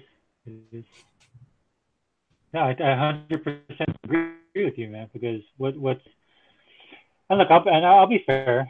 You know, I'll, I'll, you know, I'll do them a solid. Um, I'm gonna try and be fair. The industry is changing in itself. The gamers are changing. You know, I have kids that play games now a lot more than they used to, and their tastes are changing. And their tastes are changing because of the the games they like to play, the stuff they consume, as well as the um as the friends that they play with, right? And again, once once the industry started growing and this stuff, this went from like a, a pop culture uh, pop pop culture type of industry to now now it's been accepted by the general masses. Yeah. To the wider audience. Um, and when you have that, dude, you have a lot of influencers um, that are different and, and probably will game and consume, and more importantly, consume the gaming a different way than we do. Yeah. So I, I agree wholeheartedly, wholeheartedly with you, especially with the YouTube stuff, because people do do it as clickbait, right? It's a popular thing to do, right? It's it's the fastest thing to to get just to do hate. It's kind of mm-hmm. a mob mentality, right? A lot of times, um, the the journalists are just totally incestual. Yeah. You know, I don't even want to touch the. I mean, I mean, they're they're on every avenue. They're wrong. I mean, yeah. I don't even listen to gaming media. That's how bad they are. It's not like it used to be with like game uh, Game Pro magazine where people actually played the games. No, that's what I was gonna. I was just about to say that when you said that. Yeah. No, because what it is, you remember getting Next Generation magazine, and yeah. when you read the authors of that did it, unless they brought somebody in that was more on the technical specs of stuff, mm-hmm. right? But everybody appreciated because you know we we live in a more technically advanced time. When we were growing up, we had eight bit, eight bit, and then we went from eight bit to sixteen. Ooh, you know. Um, but back then, dude, what it was exactly like you said, dude. I read I read um these magazines and stuff like that, and I actually knew the art- authors of the articles because they were also gamers, and used to follow them because, and you trusted their opinion because they were excited as us because they wanted to play the games. Yeah. And it, re- you know, even though they might have been a fan of a console, one console or the other, it didn't matter. You just wanted to play a game because when we were growing up, you you might miss out on something. And of course, for like me, I don't know about for you, but for me, it's all about the money, right? yeah. Making the money to afford all that stuff. Yeah. Uh, um, but but exactly like you said, dude. You know, it's it's those people were not just journalists. You know, they they were also gamers, which is a far cry from what it is now. And I'm not opposed to people being that way because you can see it like um sometimes when a person is talking, you know, that they got hired because they're better on camera Mm-hmm. And not just the look wise, but their presentation. Dude, I do YouTube. I have a hard time doing on my videos. That's why I don't really do a lot of them. You know, like when I look at you, you're, you're very natural when you do it. Um, it, it's easy for you. For me, it's a challenge. And so sometimes when you do a, a, program and stuff like that, you need people that are good in front of the camera. I can understand that. Mm-hmm. But when they're offering their opinions on something they know nothing about, that's where I think you have to draw the line. That's what I'm saying. Yeah. And, and and people have no problems doing that now. You know, like you exactly said. You know, people talking about CFPs never played the game. You know, but they think they can form an opinion on, on the game just by watching somebody play it. You know, and I think that's that's that's what's wrong. That's another thing that's wrong with this industry.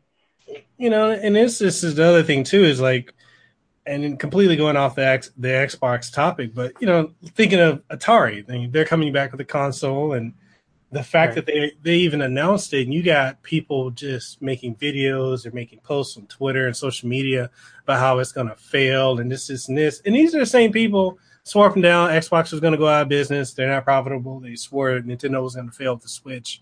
They're the same people that want, you know, Nintendo to kill off 3DS. These armchair analysts that apparently know so much about the industry more than the people who are actually in the industry in the executive exactly. meetings. It's it's it's amazing like if no, Atari, no, go ahead. No, no, go ahead, brother. Go ahead. I, I was gonna say, like, if Atari wants to come back and make a console, then there's just more options. Like, what's wrong with more options? And they're like, well, who's gonna play the games? Or you know, it looks stupid, and then the price point. Well, until it comes out and you try it, you won't know. Well, I, you know, the thing that I've read the same articles or the same arguments. The thing I what makes me, you know, not trust their judgment is that they don't think about it in terms of, well, what's one of the biggest shows on Netflix? Well, that's kind of broad, sorry, but um, one of the biggest shows on Netflix. that is a bit broad. Sorry, I should have thought of that before you that. Which one, right? Um, but one of the biggest shows on Netflix is um, uh, Stranger Things. Yeah. Now, the reason why Stranger Things, besides the well, the well written, the presentation, I mean, uh, for a Netflix uh, television show looks awesome. But mm-hmm. it's the nostalgia factor. That's the driving force behind the success of that of that show. Is the nostalgia factor. You know, when somebody talks to me about Atari and just writes them off, I'm like, well, you're not taking into consideration the nostalgia factor. You're not yeah. taking into consideration the cost behind what they're going to do. Their drive is not to beat Xbox One X. Mm-hmm. Their drive is not to beat the PlayStation 4 or the PlayStation Pro or you know PlayStation 4 Pro or whatever or or the Nintendo Switch. That's not what they're going after. It's a gaming device, right? Yep. But you know, again, when like you said, these armchair analysts and stuff like that, somebody like myself who doesn't even know anything about the industry aside of what I study and I read, because it's an interest of me, right? Mm-hmm. When I can see that, and yet these guys can't, that's that's what I find shocking. Um, and that's what I find bad, you know, in this lazy journalism. Again, I, you know what I like to think? I, I hope that they're doing it for clicks. Because if they think that's because if they haven't, if they're doing it out of laziness, then that I would I would feel actually disappointed, way more disappointed. I would respect you more if you're trying to get clickbait, because at least I yeah, I can understand that reasoning besides the simple fact that you're ignorant. Yeah. Uh, about what's going on, and and that's what it is. And if you notice, a lot of these publications, you know, you have a lot of people writing about video games. This is how you know the industry has grown and it's popular you have people, uh, publications that have no real business writing about video games, but they kind of have to because it's so huge, right? So you have like your Vanity Fairs, right, or your Business Insiders, and stuff like that. Like if you write about gaming, you think they do it from a from a viewpoint of um, uh, the money part, right? The numbers, crunching the numbers, the sales and stuff like that. But they'll talk about all kind of stuff other than that, like you know. And what they normally do is they bring somebody from the outside to write an article, and that person's usually a Sony guy. right? Um, you know, I see that a lot with uh, like like like a publication like the Wall Street Journal, dude. I would rather see you do something about GamerGate, right? Because mm-hmm. GamerGate has the tinge of politics attached to it, and the Wall Street Journal is a financial magazine, but they're more known for their financial stuff as well as you know the politics of things. They do popular culture, but that's not what you go there for.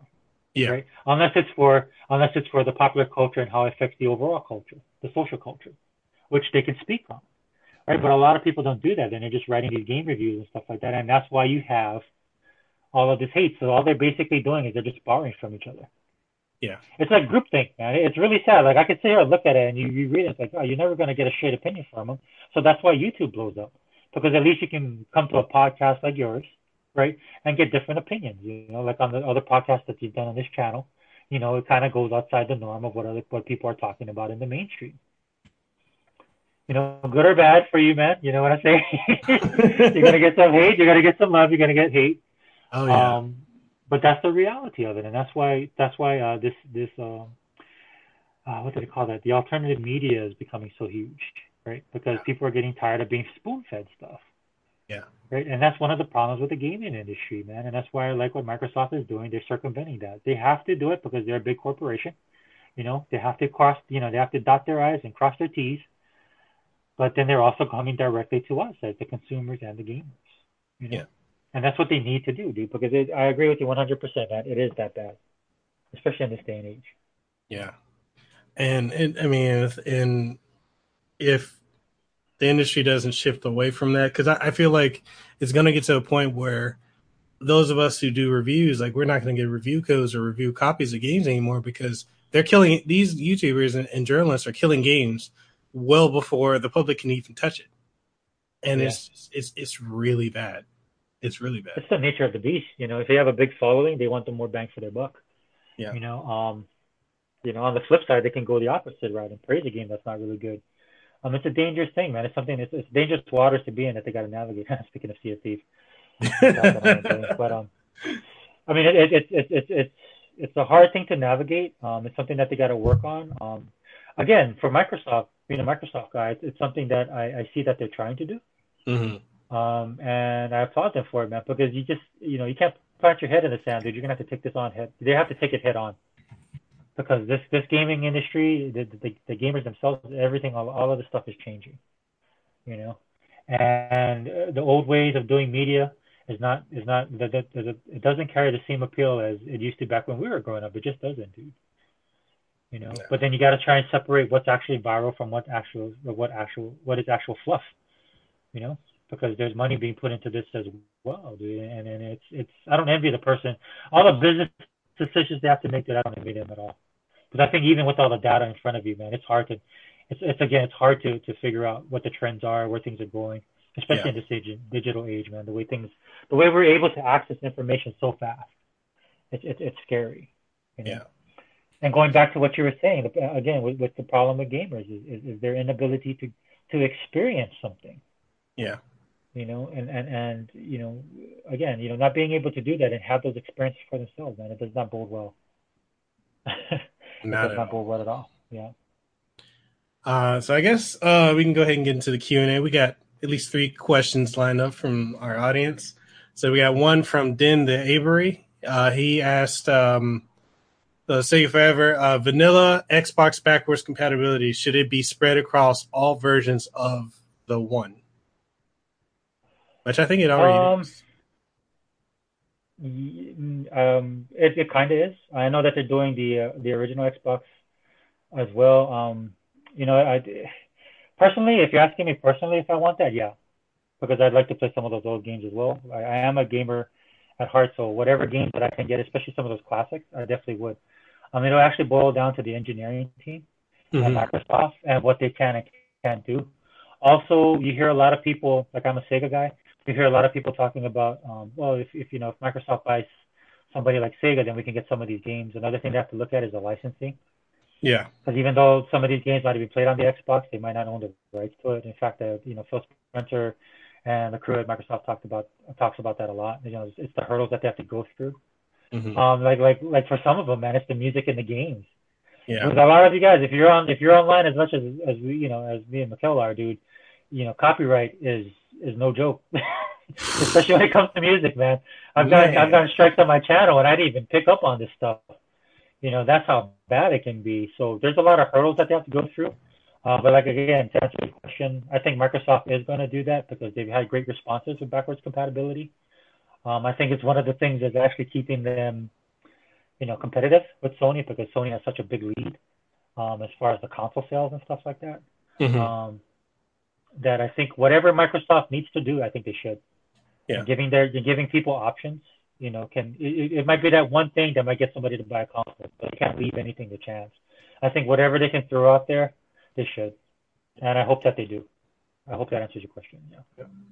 Uh, next question we got is from Triple M. He's asking, uh, do you chaps think that the Xbox division has enough budget to make games from old IPs that they have, or even ones from Rare?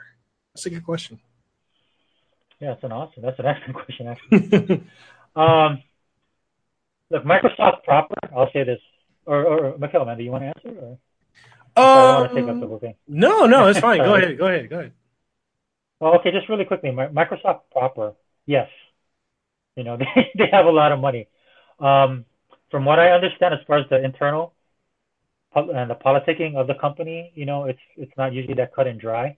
Mm-hmm. Um, the great thing of Microsoft is they have money. The bad thing is that they have money in the sense that they approach they approach things from a business business aspect, and as a gamer, that's something you should be worried about. Not worried about. I'm sorry, that's the wrong word. Um, as a gamer and a person who's looking to buy it as a consumer who's buying the system, Mm-hmm. Um, just because you have a lot of money doesn't mean that you're going to be, you know, I could say it this way: Microsoft would have no qualms, in my opinion, of getting rid of something if it doesn't benefit them, because I've seen them do it before. right. The Kinect is one. and oh, even look at their software. Yeah. Right? And, and I don't want to bring up some of that stuff, dude, because there, there's Microsoft. There's people bitter about that stuff to this day. This is another reason why Microsoft has the tracking practices that they have um, no fault of the current people in, in office right now with, with that's running the company, but that doesn't matter. You know what I'm saying? So um, again, uh, the way that I look at it and the things that they're doing as far as keeping Microsoft viable, it's not as simple as just cutting a check. It doesn't look like they're going to do that. Mm-hmm. And uh, and to be honest with you, from my point of view, with the way the industry going, just because a lot of people, you you might get somebody sign a position of 200,000 people to bring back Knights of the Old Republic. Mm-hmm. Even though I think it would be successful, it doesn't mean that they're going to sell 25 million copies. That's true. And when you're competing with games like Fortnite, which not only Fortnite sells the amount of copies it needs to sell the game, and mind you, at least for Xbox guys, Fortnite is just a demo at this point. And I forked over, and I bought it on sale, but I forked over 30 bucks twice, but I had to buy one for myself and my son so we could play, and my daughter plays, so I, I have to double dip. to mm-hmm. buy the game. So I technically paid 60 bucks for this game. That's a demo. That's not even technically complete. Just to play that game on top of the stuff that we buy inside the game. Same thing for like so, uh, PUBG as well. Yeah, PUBG, and then another thing uh, uh with Overwatch. Yeah. Right. So when when people look at the console war between Nintendo, Sony, and um, Microsoft, you also have to look at the the bigger picture. And a lot of these guys, whether it's Sony, Microsoft, or um, Nintendo, as far as their original IPs and why everybody's complaining about original IPs, those original IPs have to have to compete with COD. Those original IPs have to compete with Fortnite. Those original IPs have to compete with games like Overwatch, where one person will buy your console, right, mm-hmm. and play that game on their console, and will not buy any other game. Because old school gamers like myself, I can tell you, man, that some of the YouTubers that I hang with and, and guys are in the Xbox community get pissed off about loot boxes. It doesn't matter to a person to buy who buys loot boxes if you only buy Overwatch. You're not going to buy God of War. You're not going to buy Killer Instinct. You're not going to buy the, the new Madden. You're just going to buy Overwatch, play Overwatch, and spend all your money on the content that is Overwatch. That's that's the that's the reality that these companies have to deal with. Yeah. And if you if you if you sink 10 to 15 million into an original IP and you only sell 2,000 copies of that, you know, you, you only sell 2 million copies, that's not a good investment. So I mean, you know, that's that, that's the real thing. Yeah, go ahead. Like the perfect example of that would be um, Sunset Overdrive. Yeah, awesome game. If this was back in the generation, last generation, this game would sell on any console. Yep. It would. I mean, there's there's the replayability factor um, the gameplay, um, all the different options and stuff you can do with it. I mean, it's not repetitive. Some people might say it's repetitive, but there's just so much stuff you can do it, do with it. And there's so many games that are successful that have a lot of the stuff that's in. So I'm boggling. Again, this is what's throwing a lot of these people off mm-hmm. because they're basically following the trends and they're giving you what they think you want, right? Yeah. But for some reason, it hits for some titles, it doesn't hit for others. And again, a lot of people hate on COD but the reality is it still sells copies. Yeah. Right. And and and that's why you know, hopefully that answers your question. I know it's kind of long winded, but no, that was that was excellent, and yeah, and that, I like that we got the fan engagement. Uh, we actually had three more questions. I guess we can just wrap it up after that. But um, sure, we've got um, uh, let me see if I can find it. I just had it. I don't know why I moved away from it. Okay, so Dan the Avery, um, he's asking thoughts on Shenmue going from Xbox exclusive to Sony. Um, you want to go first, or yeah, I it's it, it, the thing I'm gonna say about this. It may be controversial, but I think Sony took a playbook from EA. They can't compete if Shenmue went to Xbox like they wouldn't have anything that that's going to draw a lot of old school Sega fans over to Xbox more exclusively. And it's kind of like with uh, NFL 2K, how it was just trashing Madden. The only thing they could do is just buy the rights to the license, kill off the competition. And I think when it comes to this, um, Sony knows that they don't really have successful J- or Japanese games on the Xbox, and I think a lot of that has to do with a cultural thing for Japan more than anything else. So for them, it's just let's put that on our platform, and uh, and it just kills off. Microsoft had an opportunity to trounce them with that, but yeah. Well, I'm gonna be a little bit. I, I gotta be honest, man, and, and, and I'm really bitter about this. Um, like I own the Dreamcast. Mm-hmm. For me, the time for people to buy Shenmue was mm-hmm. when there was a Dreamcast. that's when I needed you to buy the game because that's the game that Sega spent so much money on for their system. It was exclusive to, to the Dreamcast, and that was the game that they banked a lot of money on for them mm-hmm. to turn the fortune of Sega around. And what ended up happening is that that wasn't the system seller. It sold, but it was not the system seller that a lot of people um, was expecting it to be, especially Sega, and, and to their de- and, and to their demise. That is how bad it was. Mm-hmm. Um, but for me, when they announced it, uh, several things I was I'm not really big on it because the original mind or the reason original goal of, of uh, Shenmue was to be an 18 chapter uh, epic yeah. uh, of a game. So every chapter was supposed to be one game, and I'm talking like a full game, Not like one little like how we have a lot of the indie games and stuff like that, which are awesome, but it was supposed to be fully realized games each and every chapter that released. So there are going to be technically 18 parts to, to Shenmue. That was the goal of uh, Yu Suzuki. Um, Yu Suzuki is like my all-time favorite developer, mm-hmm. um, especially for Sega, even amongst Yuji Naka and some of the other guys that you had, because uh, Yu Suzuki built Virtua Fighter, and that's my favorite fighting game. But um, but the issue with it is now, I do not blame Sony for doing that because they're just being a business. Yeah. Right. Sony is just doing what Sony needs to do to stay competitive. I don't think Microsoft would do it just for the simple fact that it doesn't look like Microsoft is investing. They're going in a different direction. If they do it, I'll be happy. That's fine. But again, the problem I'm going to have with Shenmue, even though Yu Suzuki is doing it, I hear a lot of rumors of how it's going to be. I'll wait till they come out, but it's not going to be the Shenmue that number one I played and loved originally, mm-hmm. and it's not going to be the Shenmue that he originally had. That was that was his goal of doing that Yu Suzuki wanted to present Shenmue in all of its glory. It's not, that's not the game that we're going to get. So for me, it's kind of bittersweet because yeah, Shenmue is coming back, but what what Shenmue are we getting? You know, yeah. is it going to be in depth? Is it going to change? I don't know. And and the fact that they had to pretty much beg, right, beg to get this game off the ground, I thought was pretty sad. I mean, it was hard for me to see that because this guy at one time in the industry was on the same level for a lot of the younger guys of Hideo Kojima. That was yeah. Yu Suzuki. Yeah. You know, he was up there with Miyamoto at Nintendo. Yeah. This guy revolutionized video games both in the arcades and on console. The reason why the Dreamcast got a lot of the uh, arcade perfect games is because of the work that this man did. One of the reasons why we have realistic graphics is because that's the stuff, that's the technology he was working on. So again, sorry for being long-winded. But as far as Shenmue, yeah, I'll just have to wait and see what they're coming out with. but my hopes are not high. I'm sorry to say, dude.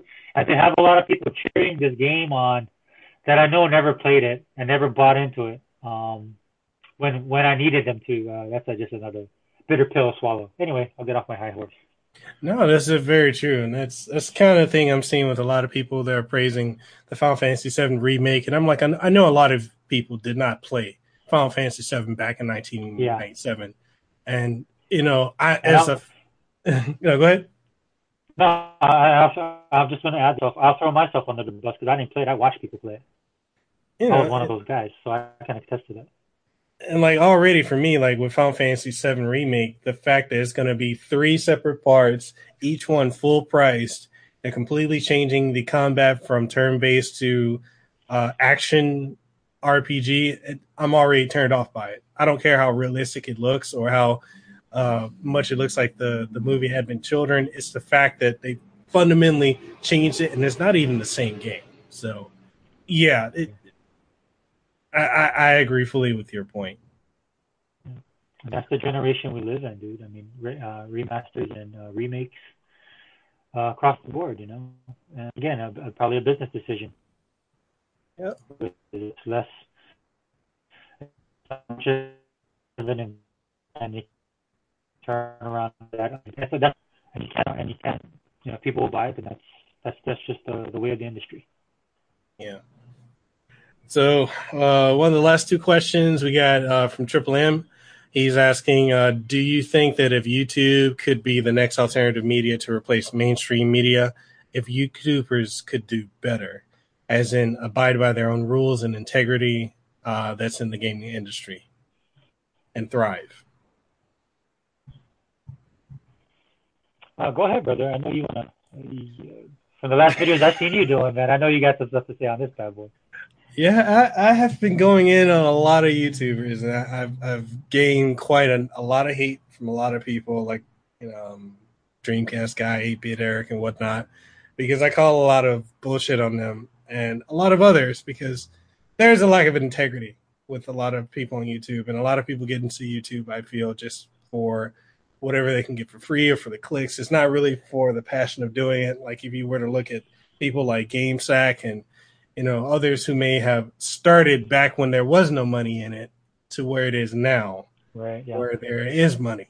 And it's just about how they can make a quick buck. And it, that's a reflection on society as a whole now, with the lack of desire to want to work or to do things, and, and you know that that can go over into a political spectrum if we wanted to. But um, I already think that YouTube has replaced the mainstream media in many ways. Yeah, I, I, think social I think social media as a whole, you know, with YouTube, Twitter, Facebook, all that. I think it has replaced mainstream media because people are not going to uh, Fox News. I know a lot of people hate Fox News. I like Fox News, but you know they'll go to they don't go to Fox News or CNN or MSNBC or anything, or even you know gaming magazines or, or, or gaming websites. They don't go to them for information anymore. They go to YouTubers. They go to Twitter. They go to Facebook to get their information. I think that has replaced mainstream media. But as far as uh, abiding by rules and integrity that the gaming industry currently has, and they will they thrive? I mean, right now with YouTube, the landscape is basically the wild, wild west. It's anything goes until YouTube cracks down on you. To be honest. Yeah. Well, I'll just add to this. I, I totally agree with you on this. Um, I think it already has replaced uh, mainstream media as well. And um, one of the reasons why is because, you know, the great thing about YouTube is that it is mm-hmm. um, all over the place in some senses and stuff like that. But the bottom line is, and this what we kind of touched on a little bit earlier in the podcast, the bottom line is the choice is yours.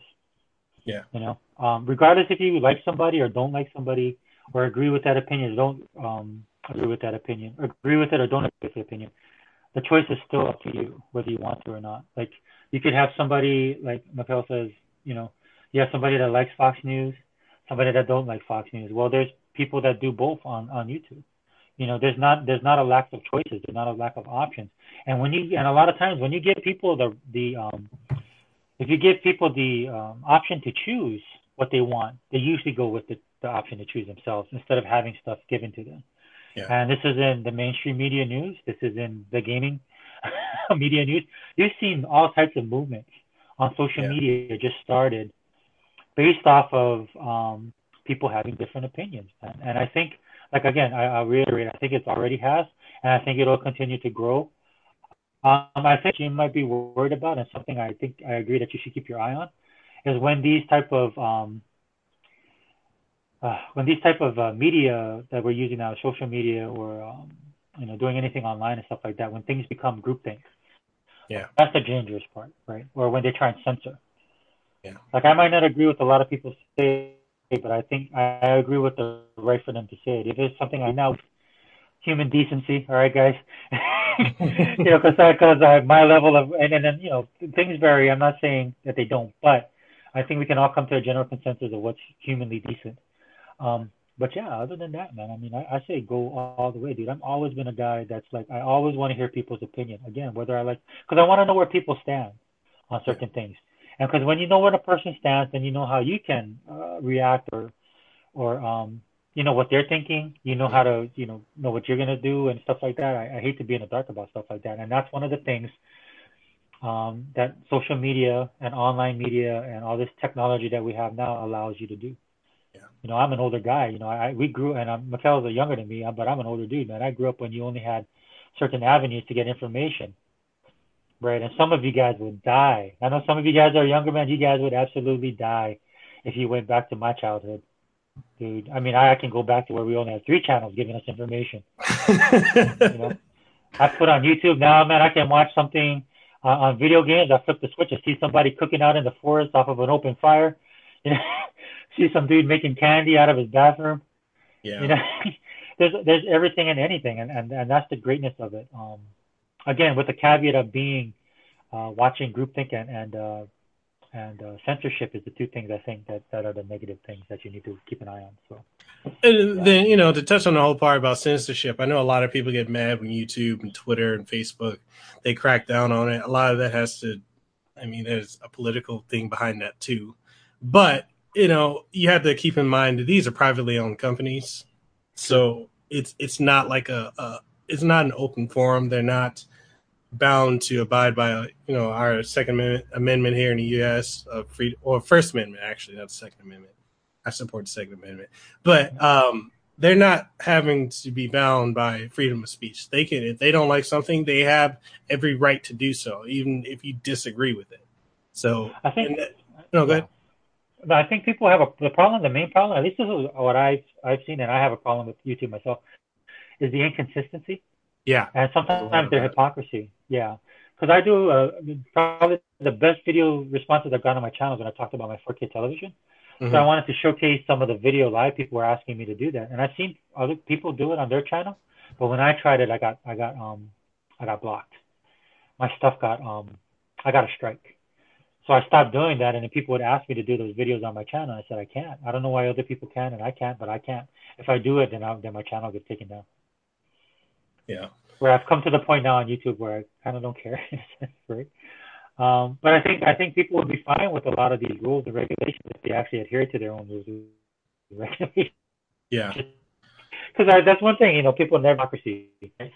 You know, what's good for one person should be good for the other person. And even some people will, will let stuff will let some of that stuff slide, but it just happens way too much on YouTube. They need to cramp. They need to really uh, clamp down on that. Yeah, and it just seems like they they shift the goalposts with their policies left and right. Yeah. Like they, yeah. you know, they recently got. I think they admitted that they don't always notify people's uh, uh, subscribers that they uh, that they may have a new video up and you know they do push certain people more and it's oh, yeah, it be, yeah. it's it's frustrating you know yeah.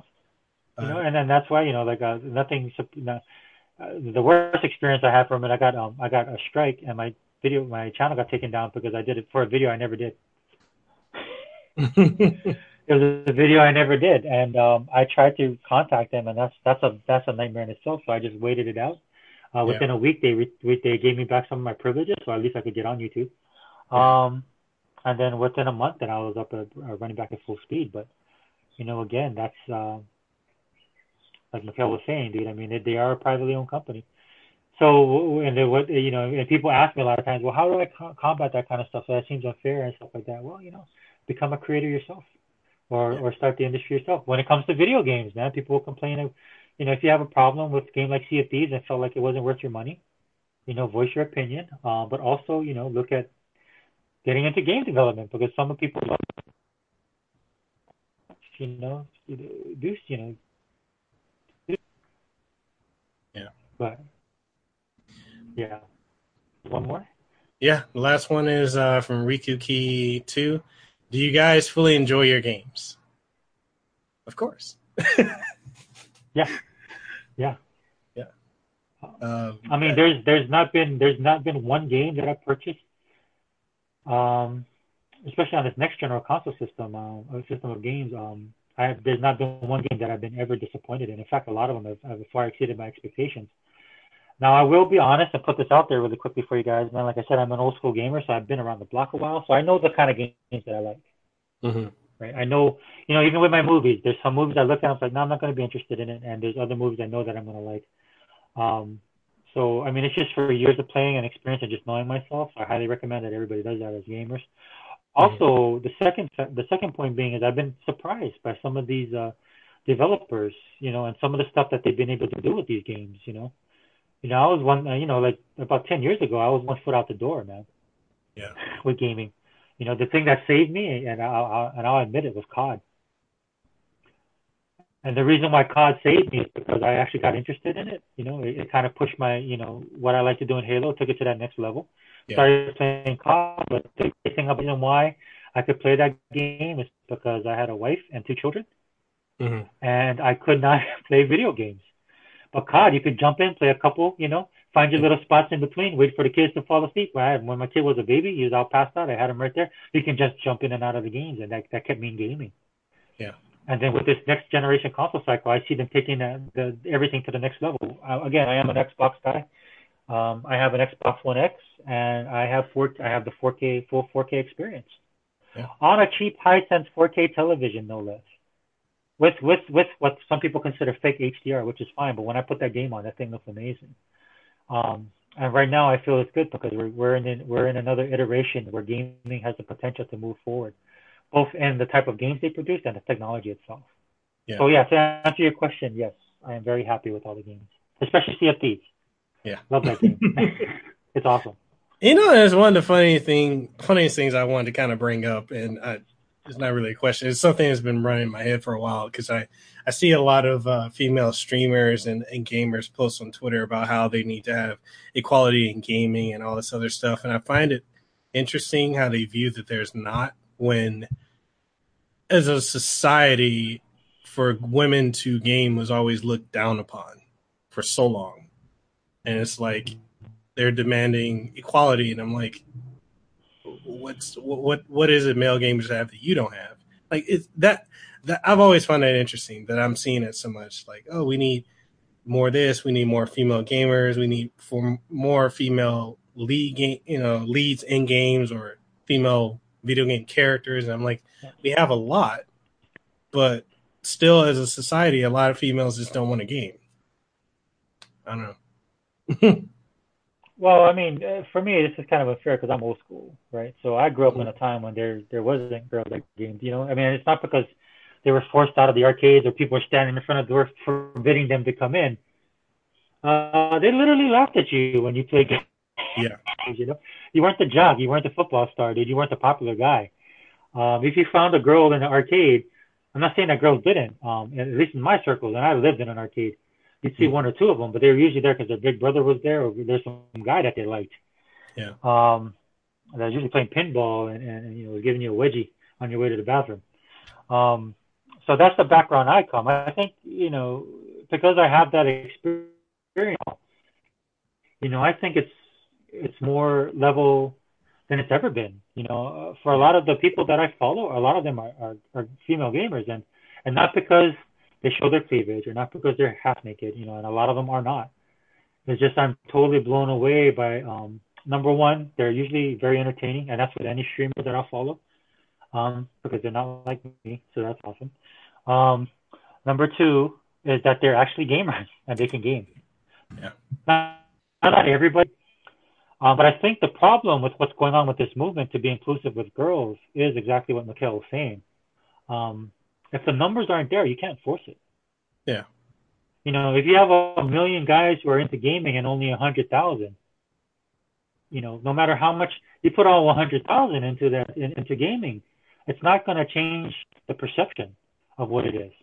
Is it good that all 100,000 are into it? Can they inspire other girls to get into it? Can can that change culture? Yeah, definitely. But just because you want it to be that way doesn't mean it's going to, you know, it's, it's interesting to me because a lot of people, and, and the problem I have with it, this is my personal problem with it, and this is my opinion. Mm-hmm. I don't want to throw Mekel under the bus with me, but I always say this. Do it. Throw me under the bus. well, uh, I'm more likely going to agree with you anyway. no, I mean, I have a hard time with it because, like I said, I came up in this, in, I came up in this, in this hobby, in this, you know, in as a nerd into all this pop culture stuff when it wasn't popular. Mm-hmm. So the one place that's been the most open and understanding and, and everything has been popular culture. It always has been, whether you read comic books, whether you play video games. Because like, like how me and Mekel are having this podcast, we became friends over this stuff. And when we were growing up, I mean, I didn't know Mekel when we were growing up, but I'm pretty sure I had the same experience. When we were growing up, you met friends because they read X-Men or you met friends because they, they, they knew about the secret level, you know, skipping all the worlds in Mario, Super Mario yeah. World, right? Or you met arcade. these people because or the arcade because you could flip the board. Like I, I, I knew the I knew the I knew the trick to make the uh, ships run out of bullets in Galaga, and I showed people that. But that you had a camaraderie because you had a common. There's a common. Uh, you had a, a commonality because you guys were all at the same interest, and it just so happens in pop culture with all of this nerd stuff, all these interests kind of cross it cross pollinated. So the guy who played Street Fighter 10 to 1 probably read Uncanny X Men. You know yeah. what I'm saying? So that wasn't a far stretch. So the problem I'm having with a lot of people now is like you're coming into this you're coming into this culture and trying to change it when this culture was the one that started all this acceptance stuff. Yeah. You know? The most popular movie in the in in, in, in the world right now is Black Panther. Mm-hmm. I actually read the original Black Panther comic books, and there was a social that was a social that was social commentary of its time. And for something like that, as as social as, as the commentary that it made on on uh, the social structure of its age, which was the 70s, for it to be alive and well and and prominent now, and people accepting it, that shows how far along we've come. Yeah. and that's just within pop culture, popular culture. So that's another thing I have a problem with, man. It has to me, it has to be organic. And as a person, and Mekel, you know, I don't play up my minority status by any stretch of the imagination. I don't really like to do that. But I'll tell you, as a person who grew up, right? like I said, I'm an older guy, man. I, you know, I've I've been called names and stuff like that. But I look at the generations before me; they had it a lot worse, and the generations before them had it a lot worse. So, for me and third, man, I mean, it's it's an interesting, it's an interesting uh, discussion to have you're also you're already in an area where this is. I'm not saying it doesn't have its problems, but you're already within a culture which which already promotes this kind of stuff. Yeah. So that's just my two cents. No, that's very true. So look at all the people like yeah, I mean I actually look at all the people that gets the most followers. I mean of course you have PewDiePie. Yeah. But he's nuts. yeah, he is. But I would say across the board, the most of the majority of the people that I know, I follow and my friends follow are, are girls. I mean, overwhelmingly. Yeah. Um, but you know, that's that's just my opinion. But that's a good one. I I and, and again, I, I fully agree with you. Um, I have one uh, friend who's a streamer, and she's a uh, female gamer, uh, Power Level Amy, and you wouldn't even know um, other than looking at her name or her avatar that she was a girl because she doesn't show her face on camera, she doesn't talk on the, her stream. She just plays video games and she's a gamer through and through. PC, X, uh, no, well, not Xbox, but PC, PS4, Nintendo right. Switch, uh, old school gaming. She has like a shrine of games, and every game she has, she's played, and and it's like you don't see that often, but you know, that's yeah, one that's of the cool. girls I follow on uh, on Xbox, man. It's my girl Foxy. Um, and I like watching her, man, because she's good at games, man. She's she she has a she has a great personality, but she's great at games and she's and that's why I will not play Gears of War with her. she ever asked me, I'm like, no, I'm not gonna play with you because I mean I'm not good at that game, and she's very. I mean, she's. It's amazing the amount of talent. That's like I was telling my uh, uh my son who plays basketball, and you know, for girls, you know, I go and watch uh, my nieces play it, and my daughter I tried to get her to play because I I'm a huge basketball guy. I played basketball when I was in high school. Mm. Um, but the level of, of the girls nowadays, you know, you know, this isn't the this isn't the the back in the day thing, man. You know, girls they have the opportunity and and if they take advantage of it, dude. I mean, and I'm all for that. I am. I am all for that. But um, forcing it, no, I'm not for it. Not for it. it has to be. It has to be organic, man. That's my own thing. When you do this stuff like this, it has to be organic. Yeah. All right, and I guess uh, with that we can wrap it up. Uh, thank everybody for uh, thank all you guys for watching. You know, being really active in the chat with the questions and everything. I want to thank uh, Xbox All In for being on this 17th episode of the uh, Kasanova podcast. This is amazing, man. I love having you on here. Definitely got to get you back in. Why don't you go ahead and tell people where to, where they can find you? Yeah, so um, YouTube, I am Xbox. Oh. If you want to follow me, if you're an Xbox gamer and you want to follow me on Xbox, I am uh, Sega Forever, all caps, uh, Sega S E G A, the number four, uh, EVA.